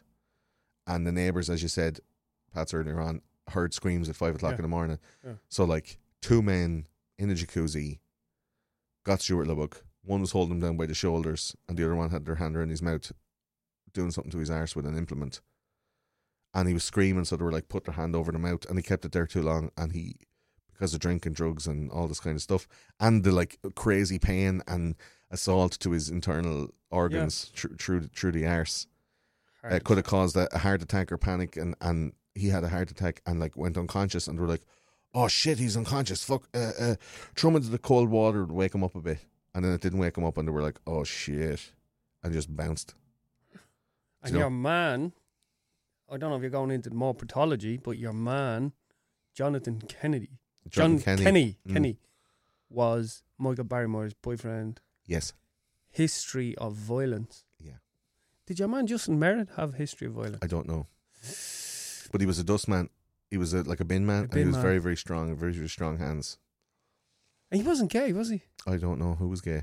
Yeah. Well, Only- Jonathan only Kennedy. Jonathan Kennedy was gay. Well, Jonathan Kenney must have been gay. He's a drag he queen, and obviously Barrymore's boyfriend. well, Barrymore's boyfriend. But he was a violent fella. Apparently, this is Allegedly, yeah. allegedly, yeah. He's a violent fella. Um, so loads. Of, I've seen loads of comments on YouTube. Sort of, it was Jonathan Kenney. Yeah, of course. He yeah. did it. It was him. He just closed the case. Arrest him. Arrest him. Like, and everyone's like, I know. So I'm sitting there and going, mm, okay, because we all jumped to that conclusion. Of course you would. But, but how did they not? Like, I'm How sure. did the, they not have enough evidence to convict him I'm sure. it was him? I'm yeah. sure. I'm sure the police went down that road. Mm, You know, they arrested him. yeah. Like, That's the thing, like. and cops are unless they were completely negligent. Or, unless Or they were corrupt, purposeful- paid- yeah, paid off. negligent. That's the thing. I think purposefully. Ne- the only way you can miss something like that is if you're purposefully negligent. Do you know what I mean? Yeah, Like it's it seems too obvious. If people on YouTube can figure it out, yeah. do you know. So another pathologist, then Dr. Ian Calder, says that he agrees with the obstruction of the airway and disagrees with the drowning theory. He said that if Stuart was drowned while he was still alive, that his lungs would be full, like they'd have water in it because he was trying to uh, breathe in the water, and he he would have uh, Yeah. uh, what's it called uh, aspirated water, so they'd find it in the lungs. But he was put into the water when he was already stopped breathing because there's no not a drop of Okay, water in his lungs. Um, and if the damage to his anus had been post mortem, as Barrymore claims later on, he says after they took him to the hospital, uh, were he was hypothermic, so they were trying to take his temperature the whole time, and his core temperature was taken with an anal thermometer, and they were just like really rough with the anal thermometer, and like mm, the pathologist said that the what was it that they said the the the aperture, which is like the Yeah. the circular width, the aperture of Stuart Lubbock's anus was the size of an orange. So basically, like they'd wrecked the muscles in his arse so much Jesus. that it was left gapingly open, so big that you could fit an orange in there. And Ian Calder said that this was consistent with uh, either a, an implement to begin with, but violent uh, fisting. It was the, the, the, the size of a fist and a, and a like a man's fist or a wrist, and it was it was p- p- uh, prolonged enough to be able to make the muscles relax, and then he must have died while something was still happening because the muscles never contracted back. So his arse was actually as wide open as an orange a- after after death. Like that is fucking crazy, Mm. right? So obviously something cr- like terribly violent and awfully, Mm. you know, despicable happened, and it was was it consensual and it went wrong. At this point, like it's moot to even t- consider that, like, because he fucking died. Do you Yeah. know? So obviously something was was not right. Do you know? So straight after the case and the inquest, Barrymore was on the career. So that's the that's the end of the terrible anus stuff and all that. You know, Yeah. blah, blah, blah. Yeah. We're talking about Barrymore trying to get his career back on track. This is a fucking terrible murder. The evidence is out in court. There was an inquest. The stuff was made public. All of this stuff, like the secrecy, the the lies, the refusing to accept the narrative, the Mm. the the people who weren't really like wanting to rat on anybody else, but they never let the truth come out, and the fucking like, it's just such a crazy thing that could have been finished. We could have finished it, just bang done. Here, this lad done it. Yeah, it was him, Your Honor. We I didn't have anything to do with it, and Barrymore would have been clean and out, and it would have been terrible because it have happened at his house. But he just would have went. That lad did it. He was the one that did it. So somebody at that house, out of the eight of them, it was probably a man. So it was only a choice of four. So out- out of either Barrymore, Kenney, Merritt, James Futers, or Simon Shaw, one of those lads, or or a group, or all, had something to do with it, Mm. and nobody's talking. It's very strange. So straight after the case and the inquest happened, Barrymore was back on this C- career CPR kind of a tour, trying to revive his revive his uh, dead fucking entertainment career, basically. So he went on this morning breakfast interview with uh, GMTV or Good Morning TV uh, that we had here in uh, Ireland and the UK, uh, and it was interviewed by Fiona Phillips from Dubai, and he gave her a lot of information, and it was like right after the fucking Mm. uh, inquest. So we're talking early two thousand and two, right? Yeah. It's like a year after, and it was still very fresh in people's minds. It was still like still making front page news whenever there's any slightly new revelation. Like you remember how often fucking Madeleine McCann was on the front page of the Sun whenever anything like, oh, we found a teddy bear in mm-hmm. Praia da Luz that may have belonged to Madeleine McCann. Mm. Here's the whole story again to sell this paper. Like it was, you know. But this interview was a pretty obvious attempt by Barrymore to jumpstart his career by putting all the nastiness behind him, going on to GMTV, which is like a legitimate, like uh, well-renowned, conservative-ish morning breakfast TV show. Yeah. And he came up with this whole big story, and the public didn't fucking buy it, man. He had come up with this cockamamie story of the anal damage being done, like I said, post mortem, and that Stuart's butt was fine when he was leaving that house. It's like, did you inspect his butt after they pulled him He out of the pool? he didn't- you fucking ran away from the house, like you He know. didn't. this- He, he said he, he said in one interview, you know, interview there was no blood in his shorts, but then Yeah. there was. but there was uh, short blood and a, and a towel and a dressing gown and all this stuff found. So Mm. look at. Uh, it seems that he the stories all just got fucked up, and I think Mm. Barrymore went onto this TV show not realizing that all of the inquest testimonies Oh, now yeah. were going to be made public. So it's like, what are you saying, man? He Uh, goes onto the show and goes, "Nothing happened. I'm totally innocent." You know what? You know what? Actually, you know what? Actually, you know what? I bet you that happened to him when he was in the hospital. I bet you they were trying to take his temperature because he was hypothermic, and they just rammed the thermometer up his arse too too hard, and they caused all that stuff. It was the no. When he said North, this on he said this well, on North said something about that, yeah, he said this on GMTV, and everyone was like, but that's because a nurse did say it. a nurse said what? She said she noticed something. That, I, I know. her- I don't exactly know what she said, but she said something. She noticed that there was something terribly wrong with Stuart Lubbock's arse because he was brought in for a drowning. No, and then when they fucking put him, put, they were they were they were trying to examine him, and they were like, "This Oh. lad drowned." But why? Why the fuck could you fit an orange up his arse without touching the sides? This is, Is weird. that is is um, I could be wrong here, but did she not say that she felt like people were using the thermometer wrong or something? I didn't hear about that. Now I don't, I could be wrong. I didn't hear about that. I could be wrong. She, But she, I know that the medical she planted staff the only. seed in Barrymore's head, is what right, I'm right. trying to say. I didn't know. About, I didn't find. maybe I'm, I'm maybe I'm misconstruing something here that. I didn't find anything about that now, but it could be true. I don't know. Right, um, listen, if But I if I- I'm at the picking that up wrong, very sorry. What I do know is that when Justin Merritt was ringing 999, said if geezer's drowned in the pool, that the ambulance took him and they wouldn't be inspecting his arsehole because his pants would be pulled up Yeah. and whatever. So they put him in the ambulance and they'd be treating him for drowning. They wouldn't be treating him for crazy internal bleeding Hmm. and a fucking uh, uh, a, a, a Terry's chocolate arsehole, Yeah, right? Only when he got into the hospital and they did all the thing where they cut him down and they tried to do an examination, like, uh, okay, we're well, gonna check, Gotta check the ma- No, but like this is he was brought in at six in the morning and he was being treated for two hours. He only died at twenty past eight. So for Oh. two hours he's been treated in the hospital, still alive. And they were like, "Oh my god, I was gonna turn him over." What the fuck is wrong with his arse? I thought this lad drowned. Why does it look like he got fingered by an elephant? Yeah, And th- and then they discovered like this shit is going on because they were trying to like take because he was hypothermic. So they're like, "We're gonna take his core temperature." All right, turn him over, do the thermometer, and hit. And the thermometer just got lost because his fucking arse was ginormous. oh, okay, like that makes sense. fucked up. But only when they got to the hospital did they discover those internal Yeah. injuries. Yeah, And the narrative started then he must have been sexually assaulted. So Bar- Barrymore went on the telly and went, Yeah, the nurses in the hospital did it. And everyone Yeah. was like, Don't know, man. Like, that seems fucked up, you know? Um, the, the, the anal thermometer that they use for that kind of thing is only three millimeters wide anyway. It wasn't doing like Mm. a fist's worth of damage to Stuart Lubbock's bum. Like, yeah, so uh, he had organised this live theatre show after all of this, right? So after going on GMTV and being like, oh, thermometer, blah, he organised this live theatre show in the West End of London, just like the old days, trying to reinvigorate Yeah. this thing. It was only a year after this incident. He's practicing hard to get it right, but unfortunately, when he went to perform on the first night, the second night, the audience weren't with it in him, weren't in it with him, and they were just not responding to his jokes and songs, and the buzz was gone. They were just suspicious of him, and it was just Yeah. like a weird atmosphere. It's even he's even been heard to say from the stage on the first night, "We don't have to get the music cues right." Asher, they're not even listening anyway. Mm. Like he was saying to his band on the microphone, live in front of the audience, and they were like, "Michael," and he's like, "Ah, it doesn't matter. They're not even listening." Like it was just to stand for the audience. They had to stand for him. Do you know? Mm. The show was set to run for a good while, but it was cancelled because of lack of interest. The audience in the UK had turned on Barrymore. And the one amazing thing that Barrymore had with his audience was rapport. Oh, that was yeah, like the he- biggest fucking Yeah, he was- skill.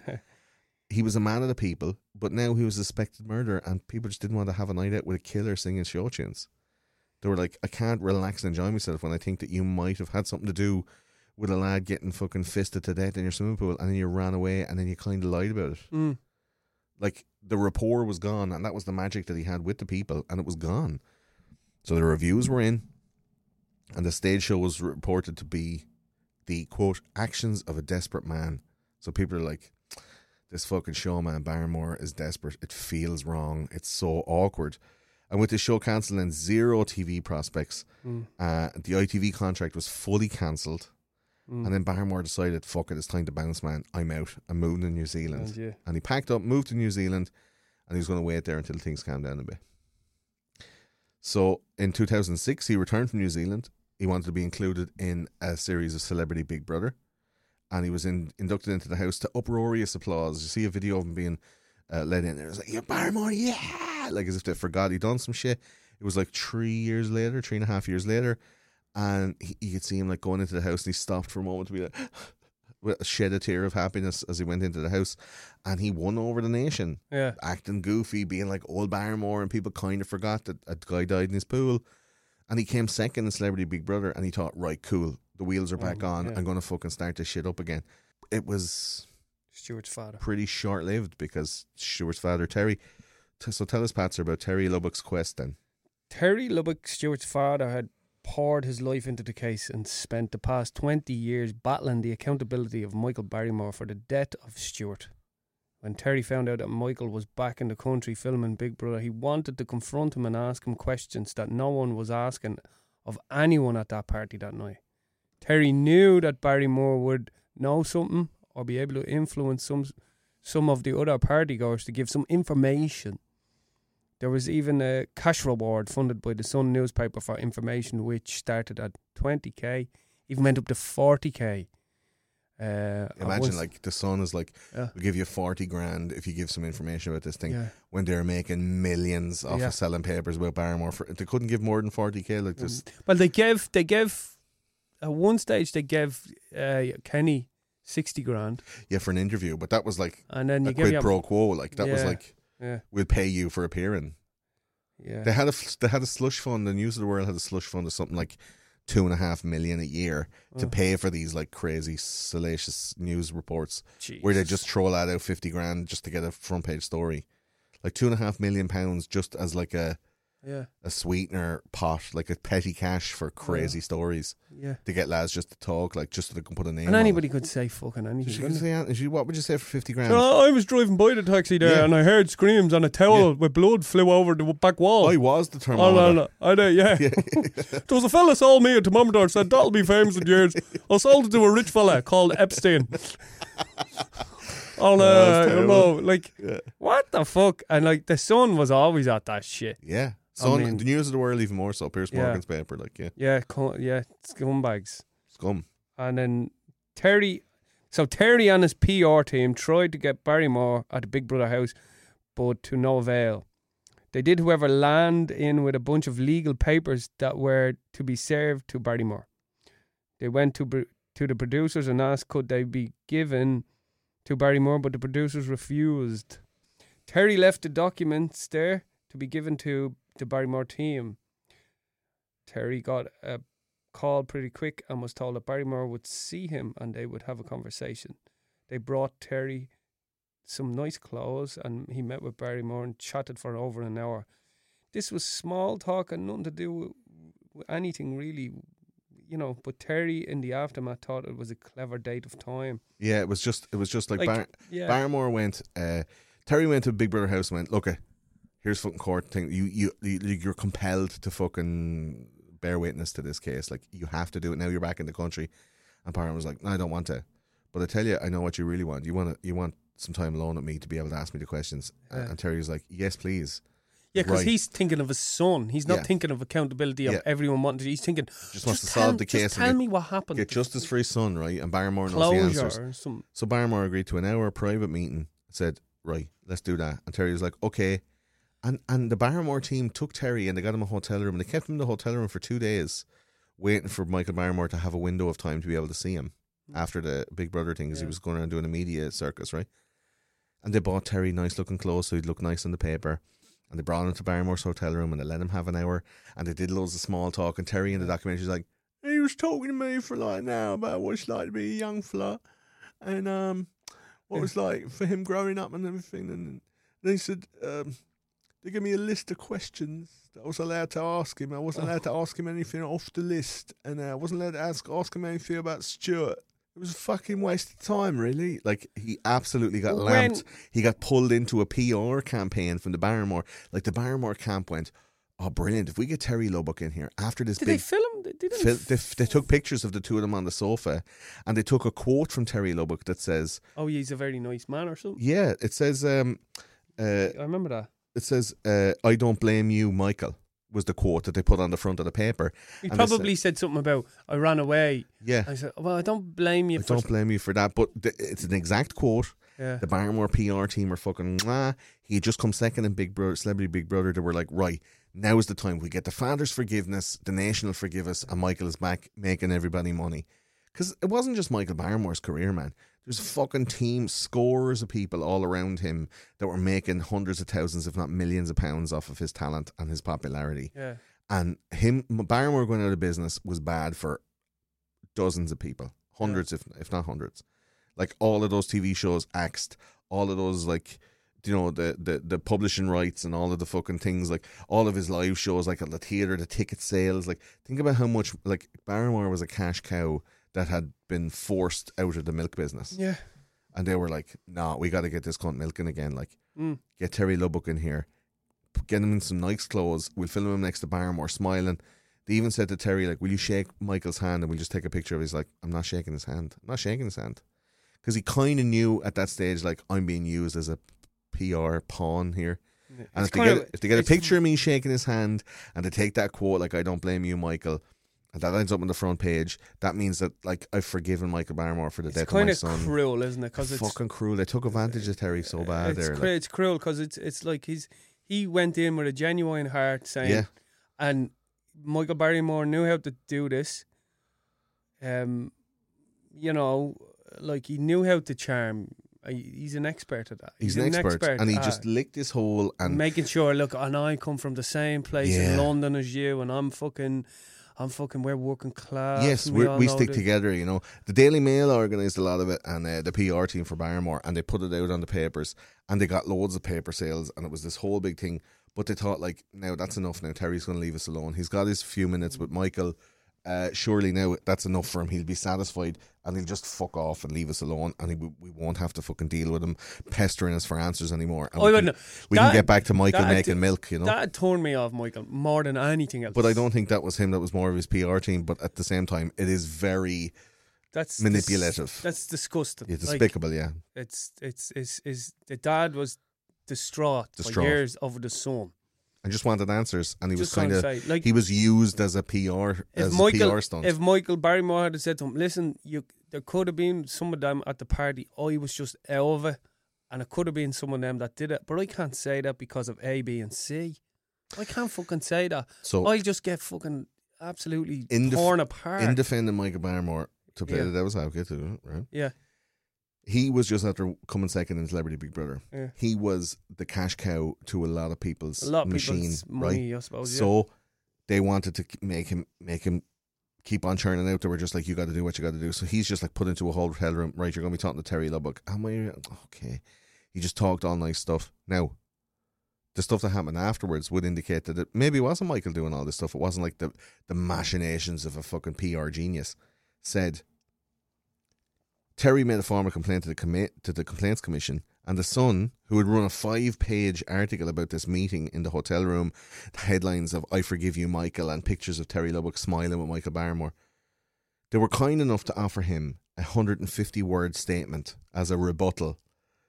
So Terry Lubbock had to, in like a tweet length type of a statement, say, um, I was coerced into this meeting with Michael Barrymore, and I didn't get to ask my questions. And what I've run out of characters. Like yeah, 150 words versus a five-page front page spread. yeah. They offered him in, in in restitution to like satisfy his complaint. They were like, "Okay, we'll give you a a, a, a right of reply 150 words. What have you got to say? And he's like, "Oh, go fuck yourselves. Like crazy. I mean, that is that that that's the true power now of the internet and the podcast, and people can interview. It's like, no, hold on a minute. you can you can make an Instagram post or a tweet and the shit goes viral and everyone gets to see it. Like, Yeah, you're you're you aren't in control anymore. yeah. And they Yeah. hate it. They fucking hate it, man. Ah, yeah. But Terry even went into a book signing at Barrymore, was signing books in Waterstones. And, and Terry bought the book and he got in the last in place because he said himself, I didn't want to interrupt anyone's day because I know people love Michael. Like he's that respectful. But also, he fucking got a book, got Michael Barrymore to sign it. And then he held it up in front of his face and went, Barrymore, you fucking shoved this where the sun don't shine. In front of everybody, and he had told, he had leaked it to the press that he was going to do that shit. So there was like paparazzi there to take the picture of Terry Lubbock, like shoving the book angrily into Michael Barrymore's face. Yeah. I And Barrymore's that, yeah. security guards took him and they, they ejected him and all this kind of stuff. But Mm. like it was just he had a whole life of stress and misery and campaigns for justice for his son that weren't satisfied. Very sad to see his later interviews because he suffered a stroke and then he had cancer and he was just fucked and it ruined his life. And he's possibly one of them, apart from Stuart himself, uh, like Stuart Lubbock's murder that night in Barrymore's house took Stuart Lubbock's life, but it also took Terry's life as Mm. well. And Terry died in September 2021 Oh god. from cancer after deteriorating really badly over the last 10 years since his stroke. And uh, he was isolated in a care home for the whole of COVID and he just died there like eight months ago. And coincidentally enough, eight months ago, uh, Michael Barrymore started a TikTok account Yeah. Yeah. uh, where he's now posting up like old clips that he has where he's converting VHS versions of his old TV shows onto I like. I watched a few of them. I watched a few of them, they're fucking hilarious, They're man. very funny. fucking Mm, hilarious. Let's be honest about it. But but he doesn't have the looming spectre of Terry Lubbock's disdain hanging over him at all times now. Mm. I think at 70 years of age, Barrymore feels a little bit more freer now. that He doesn't have Terry hanging Mm. on to his every action. And could it be a career comeback? I don't know. Does he have the energy at 70 to do that shit? But like, Mm. it's a very fucking sad story all the way around. But Barrymore wasn't uh, immune to, you know, trying to get his own restitution. He had had his career fucked up. So after all the reopenings of these cases in 2002, 2006, 2011, 2013, eventually in 2015, Barrymore had enough and he decided to sue the Essex police for two and a half million uh, sterling for devastating damages to his reputation. Now, obviously, Barrymore was on his arse at that point in 2015. He hadn't worked in 15 years. He's living in a West London flat, kind of, I'd say, fucked for money. If you know, Mm. he had released a book in 2006 or seven, Mm. uh, and had done okay. But like, you're not fucking like, how many times would you you go on a Piers Morgan and you get 50 or 60 grand or 100 grand? Like, how long can you live at the lifestyle that Barrymore's used to Yeah. on that kind of money? Like, he's running out of money, so he's like, I'm suing the fucking the cops. Mm. There was court hearings in 2015, but they fell on deaf ears because the court decided to offer him only nominal payments from the police for just a few thousand, maybe a couple of tens of thousands. But the the, the exact figure is undisclosed, but it's a nominal amount. It was called. So, like I said at the top of the show, this case didn't have someone as famous as Barrymore the centre of it, it would have paled in insignificance like so many others in the past. But with Barrymore at the very centre of it, it's not hard to understand how much pressure was on Barrymore to give an acceptable answer at this inquest. He wanted that forgiveness and the old relationship and rapport that he had with the public, Mm. but it wasn't coming as freely as he would have liked, and he wasn't fucking winning the war against this reputation of this murder that was hanging over him. So he went on this Piers Morgan interview, and you can watch a video of that online, and it's about 25 minutes long. Uh, at its longest, I think it's the longest version on YouTube. But it's been sold and sold and retold in bold, taken hot or cold, told straight and into full, tabloid front page gold. Wrote that about 3 o'clock in the morning, and I'm like, what the fuck? Fantastic money spinner for these papers like the Sun, the News of the World. And they jumped on this exclusive even before Stuart's body was cold, man. They were on it, front page, splash, Barrymore's face. Let's get pictures of Michael Barrymore in various states of fucked upness. Let's look into the archives for someone's taken picture from like a, a, a digital camera from a gay nightclub and he's like, meh, with his fucking mashed up face. Like we, anything that make him looks like a cunt, we put it on the front of the, the paper. Uh, like you said earlier on, Jonathan Kenney got 60, 60 grand from the paper. Justin Merritt, 30 grand for their stories in the news of the world for their fateful night. Mm. Uh, Barrymore appeared on the Piers Morgan show, then Life Stories. And Piers went fairly hard on them, didn't he? He Like, did. He asked him Uh, a few tough There questions. was uh, some other stuff he didn't probably ask him, and he got he got criticised still. I mean, you're not gonna. It's not a fucking inquest. It's an Yeah. entertainment show, so you're not gonna like But that's the level of anger, though, screech the brakes. Yeah, people were fucking annoyed. Like, where they're annoyed because, and it's weird. It's we trust we trusted you, Michael. That's that feeling. Like it's, but we it's, trusted you, and then you came out it. as gay, and then we said, "All right, you're gay. It's grand." Yeah. And then you did it again. yeah. Like, And then the papers have still power, even though they were scumbags. yeah, scumbags. But they still have the power because they're still on a little bit the right side, Yeah. Even though they're not completely on the right side. They I mean, completely distorted the events of the is, night. this is pre-Trump, so like fake news hadn't become a thing. okay. I'd love to do Trumps. Tru- How do you do Trumps? How do you do Trump? I am the best at the fake news. Tremendous fake news creator. Okay, CNN, CNN Plus crashed and burns, three hundred million. It, it lasted three days. I could have predicted it. Uh, absolutely, absolutely crazy. Tremendous, tremendous.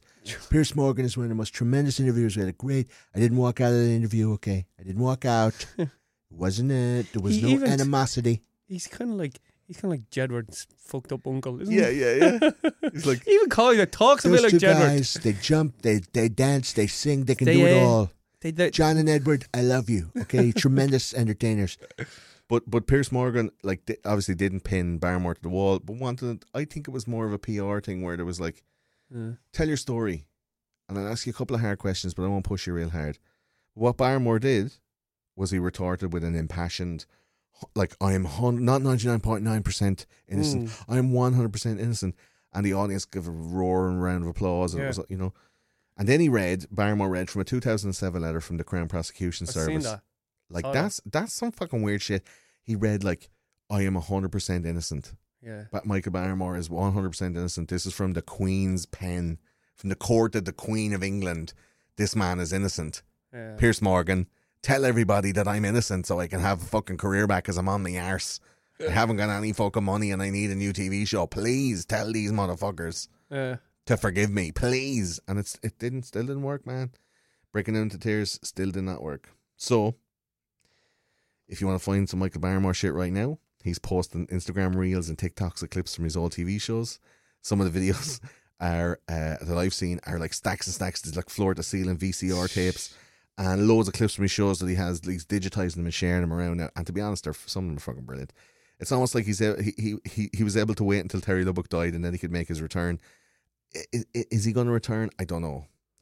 Uh, he almost made it back to uh, public prominence with uh, Dancing on Ice in the early part of 2020, but he fell in training and damaged his a bone in his wrist before the before Christmas 2019, and he had to pull out. And then of course COVID hit, and then it's you know it's been that ever since.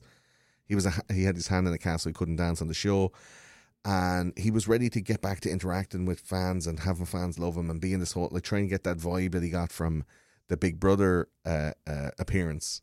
But the Big Brother appearance was kind of marred by Terry, like insisting now that he was back in the country on an interview, which kind of took all the the goodness out of the the, the coming second place in Celebrity Big Brother, and the whole like manipulating Terry into saying like I forgive you, Michael, Mm.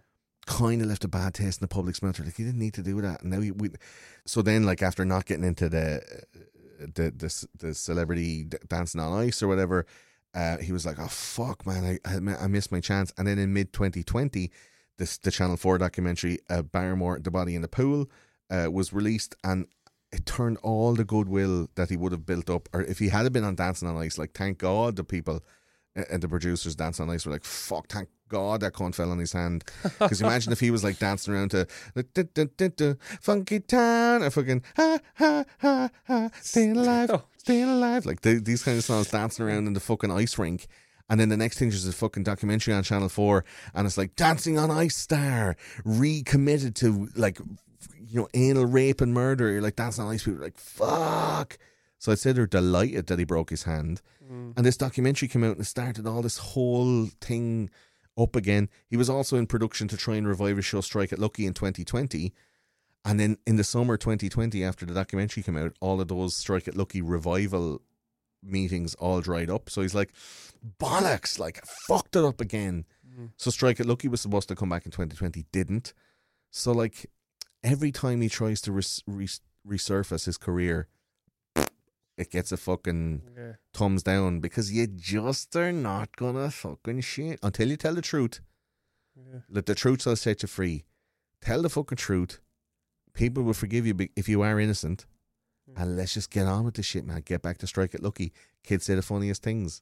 Maybe a bit of uh, what was that Saturday night one? Uh, uh, Michael Barrymore Saturday Night Out. And it was like Yes. it was like the John Player Tops one. I used to fucking love that shit. so here's the last part. We're going to finish now.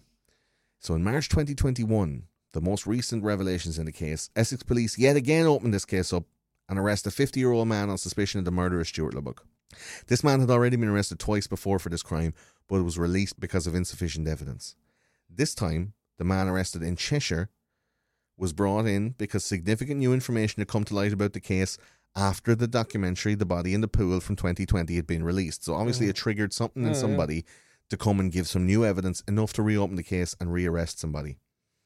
At some point, those people at the party were not going to be able to keep their mouth shut. Like I said, they were going to be saying some pillow talk to some lover or partner, or they'd have a few drinks in the pub, or try to one up somebody. Mm-hmm. We're gonna who's passing giants around. They're like, "You remember seeing a dead body at the train tracks? You seen a dead body? Well, I tell you, I was at this party in Michael Barrymore's house. Mm. Somebody said some shit.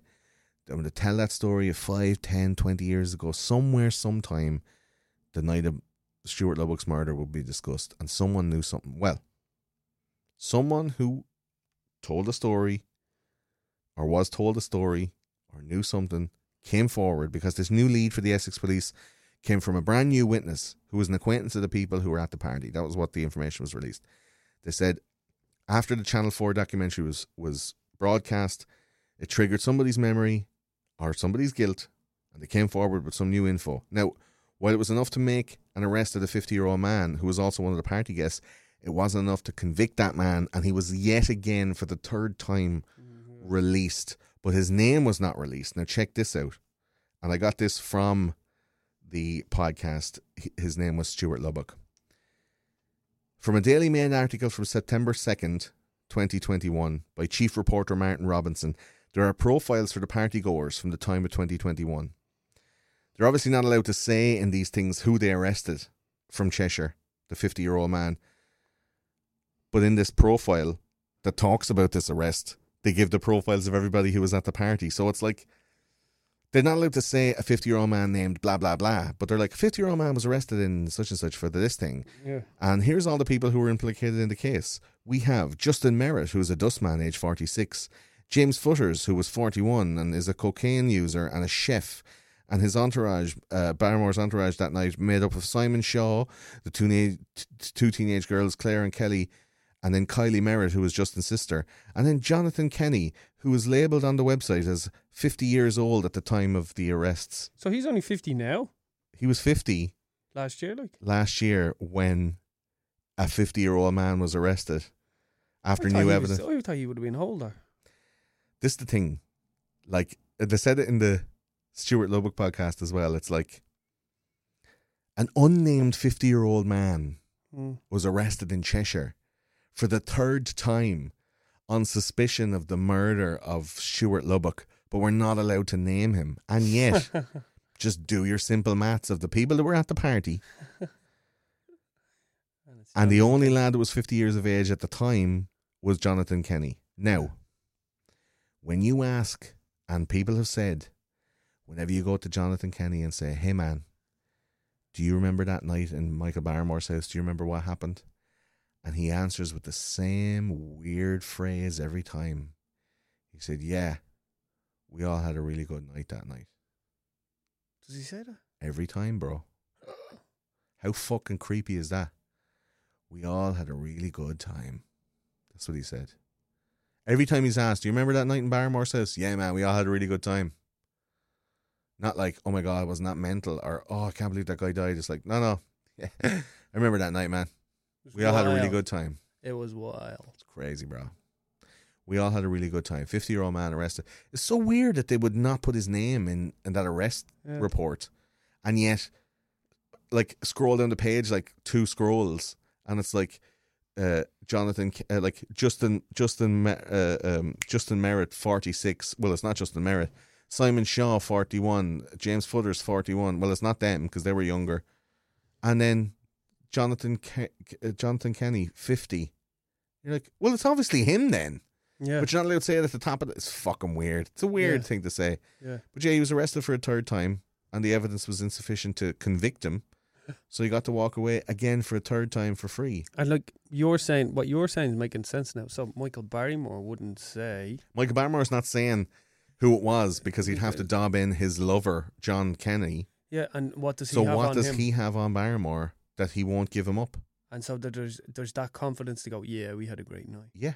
That And he knows coincides. that he knows some shit about Barrymore or his cohorts, or he was at a party, he was at some eyes wide shut shit, or he was at some some fucking thing somewhere where he has enough security that he can go around saying, Yeah, we had a really good time that night. And and be hundred percent assured after his third arrest that nothing's gonna happen to him. He's he's got away Yeah, with it he's- essentially. he's got away with it, and and and they don't have enough evidence and never will to convict him, so he's clean. And so, but but the cost of that really is Michael Barrymore will never get his old life back. But I would think if Michael Barrymore wanted to get his career back, all he would have to do is go, it's Jonathan Kenney. Mm. And Jonathan Kenney go, yeah, well, Michael Barrymore did this and he'd never get his career back. But not only that, why would Michael Barrymore not just clean his conscience and take, because he's already took his lumps, because he has no career. Mm. Why would you not just go, yeah, all right, fuck it. And I did loads of other mad shit. Fuck it. At least the innocence of, uh, uh, you know, like Stuart Lubbock's memory can be, like, Yeah, properly, they fair can probably put him to rest. And, the, and Terry, Terry Lubbock's lifelong ambition of trying to get justice for his son and blah, blah, blah. I think there's even more people above Barrymore Don't want that would that going would go down if the stu- if if Justin Kenney would talk. Yeah, And like if we know anything about like the the the network of people that were involved with like Jimmy Savile and this kind of Mm. salacious, you know, Shit, uh, yeah. sh- shady sex shenanigans that goes on behind closed doors of this kind of crowd. The celebrity crowd, I mean. yeah. Fuck. Somebody knows something. That, there's a reason that this is not being talked about, Mm. big time. Mm. So we're finished. That's the end of the show. Uh, I want to just very quickly get off the fence to find out off of you, Patser. Yeah. Michael Barrymore, is he guilty or not guilty of either the murder or of the cover up of the death of Stuart Lubbock? Because we've already talked a lot about the other kind of stuff. He might be not guilty of the murder, but he's complicit in covering something up. Here's the question: Is it true fear, or is it true selfishness? Yeah. So is it true wanting his career back, or and wanting a career despite Stuart Lubbock, Are still holding out in the hope that his career may take a, a jump. or is it because of a fear of something else? Is there something o- hanging over him that's bigger than this case? Yeah. And and is there And there's someone above him saying, forces saying shut the fuck up? "Yeah, we leave you alive, but you won't have a career. But if you fucking talk, we're gonna Yeah, your arse will be like an orange." that's fucked up. Yeah, dark shit. So do you think he's innocent of the crime? Like from all the evidence, do you think he's innocent of the actual like attack on Stuart Lubbock, but he may be guilty of the complicity? I think I don't. I I'm not 100 percent sure, but he looks Well, like this is off the fence section, so you have to make a definitive. right. Well, I'd say I'd say what we've discussed. I'd so. say that his actions and his way he's talked, he is distraught from it. So I don't think he's capable of the actual murder. Yeah. I don't think he's capable of it.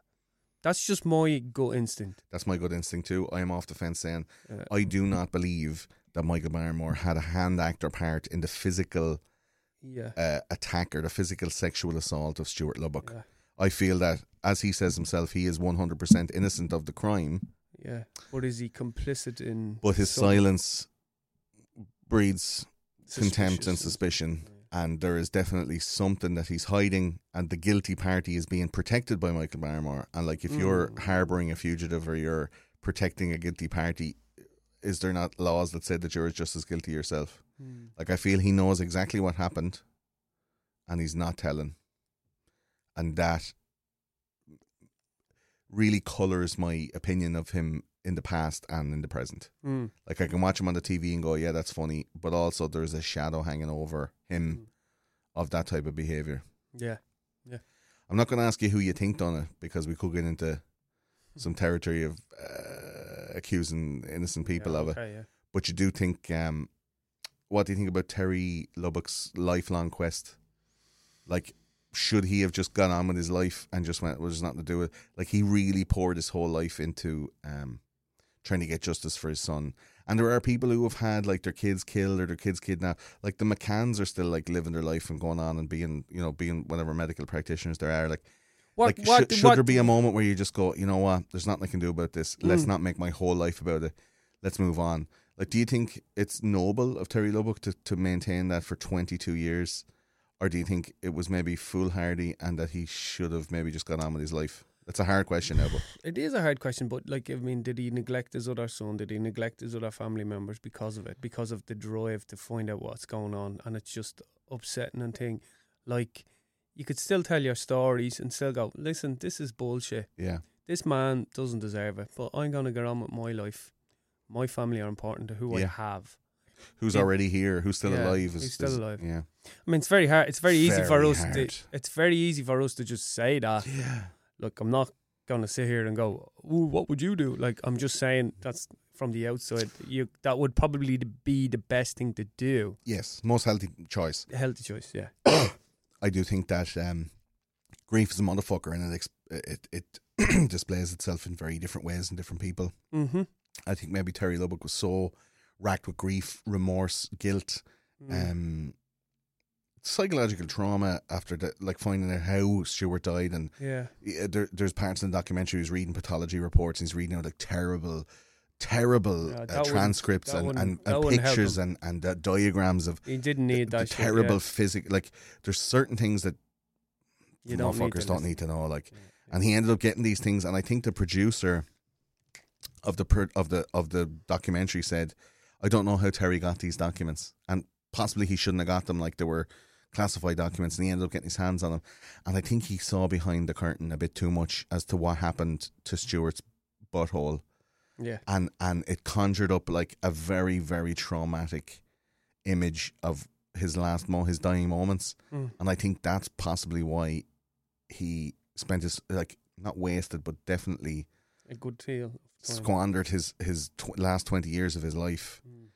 in this very dark grim grief-ridden place where he was trying to find justice where there was no justice to be found because he was exposed to something a little bit too Too rough. too rough Yeah. for his for him to be able to handle. I don't think like did he engage with therapy? Did he engage with any kind of grief counselling or anything like that? Mm. It, it it doesn't feel like that because he he said himself in interviews he just felt stuck. He felt like his whole life was on pause for twenty years, Mm. And like that's not healthy, man. Like some shit, some shit's gonna happen to people, and if you don't fucking get going and get dealing with it and, and start working on it, like obviously you have your time to grieve, but like Mm. You have to. You have you to have process to, you it. have and to move on. process it and move on. You know? Easy for us to say and all that. Uh, shit. well, sure, look, we've had grief in our own lives, man. We Yeah. know what it's like. Yeah. Like shit happens, and and and you got to get on with it. Um, should we leave it there? Yeah. If you, yes. Fucking dark show, bro. Thanks so much oh, for joining. Jesus Christ. Where can people find you online, Patser? Because you're, I am. on, on Twitter. I'm not that. wonderful. I'm. wonderful I'm not creator. that wonderful on Twitter now. To be honest, I No, up Twitter, the odd Twitter. tweet. But you're Uh, on Instagram. You're hilarious, Uh, man. Yeah, it's there's two accounts, and one is an Owen Patrick Murray, but it's, my name is Patrick. People call me Patser because it's street cred. They call you Patser, or hey, how did you get in here? Yeah, called Patser is the Irish for scumbag. Uh, no, I'm only messing. Um, Patrick Murray, I think, is just At Patrick Murray. yeah. And do you have do you have Patrick Murray comedy? I have it www.patsermurray.com. I said www.patsermurray. Jesus Christ! Now I see. It's a new website. I used to have Ayo. double. We, we, we'll put the link for whatever it is, patsermurray.com. We'll put it Yeah. into the description below Yeah, so you can check cool. out Patser. You do live shows all over Dublin and all over Ireland, in fact, right? yeah. Gigs, Róisín Dubh International Bar, Laughter Lounge a lot. Yeah. Um, uh, the Crack Den. Um, where else do we do? We do everywhere. Uh, Cork, City Limits. City limits in Cork. So you do like all over Ireland, of Yeah. the big clubs. Yeah. If you ever, if you're ever uh, on the lookout for a night out, a comedy night out, and you Yeah. see Pat Murray on the bill, Yeah. you know you're going to get some uh, sweet, sweet comedy juice. I, I won't have a I won't have a stint on Bar- Michael Barrymore. It's a bit dark. Yeah, yeah. do a few, do a few Michael Barrymore jokes, and he, he keeps a bag of oranges in the audience to throw out to people oh, as well. Jesus Christ! Listen, Get your vitamin C. huh? That's it. That's it for this episode of those conspiracy guys. If you if you have any questions, we're definitely going to have to fucking have a chat about this shit afterwards. So uh, get onto the Guilded, uh, and we'll have a chat about it. We're going to do a live stream, and you can come and tell me your stories, and maybe educate me a small bit. We'll have a chat about that whole Oh yeah. shit at the top of the show because I know it's something to be talked about, and I'm not saying I'm the defendant. I'm not the defendant. I want to know more about it. It's an important conversation, and it's some shit that like we're allowed to talk. We should be allowed to talk about. So, um, we have all the social medias. There's a, a magic link below. We're getting kicked off of some. We're getting fucking allowed on some others. Uh, it's a fucked up kind of uh landscape out there for social media and for promotion. But if you're watching the show on video, thanks very much. Uh, you're available on uh, whatever video channels we're still allowed on. And uh, thanks to all the supporters from Patreon. So patreon.com slash those conspiracy guys. If you want to listen to the show ad free, get a load of bonus shit in the background, and uh, join in on the Guilded for uh, some some private chats with me. If you want to get in touch, info at those conspiracy guys, the email, or you can DM me on Instagram, and I'll reply to you when I'm doing poos in the morning on the toilet. Thanks so much to Patser Murray for coming all the way to join us on this Thank episode you. about Michael Barrymore. Thanks so much, man. I really appreciate you. You As I said to me mother, thanks for having me. You're a fucking legend. I'm definitely gonna have you back and we'll have the crack when we have a bit more time. Uh, this is those conspiracy guys. I've been Gordo, I've been Pat Murray. and we shall see you again. Oh what? Oh wait oh, back. oh, What's a hotspot not? An Uh. orange sized arsehole. Good night, everybody.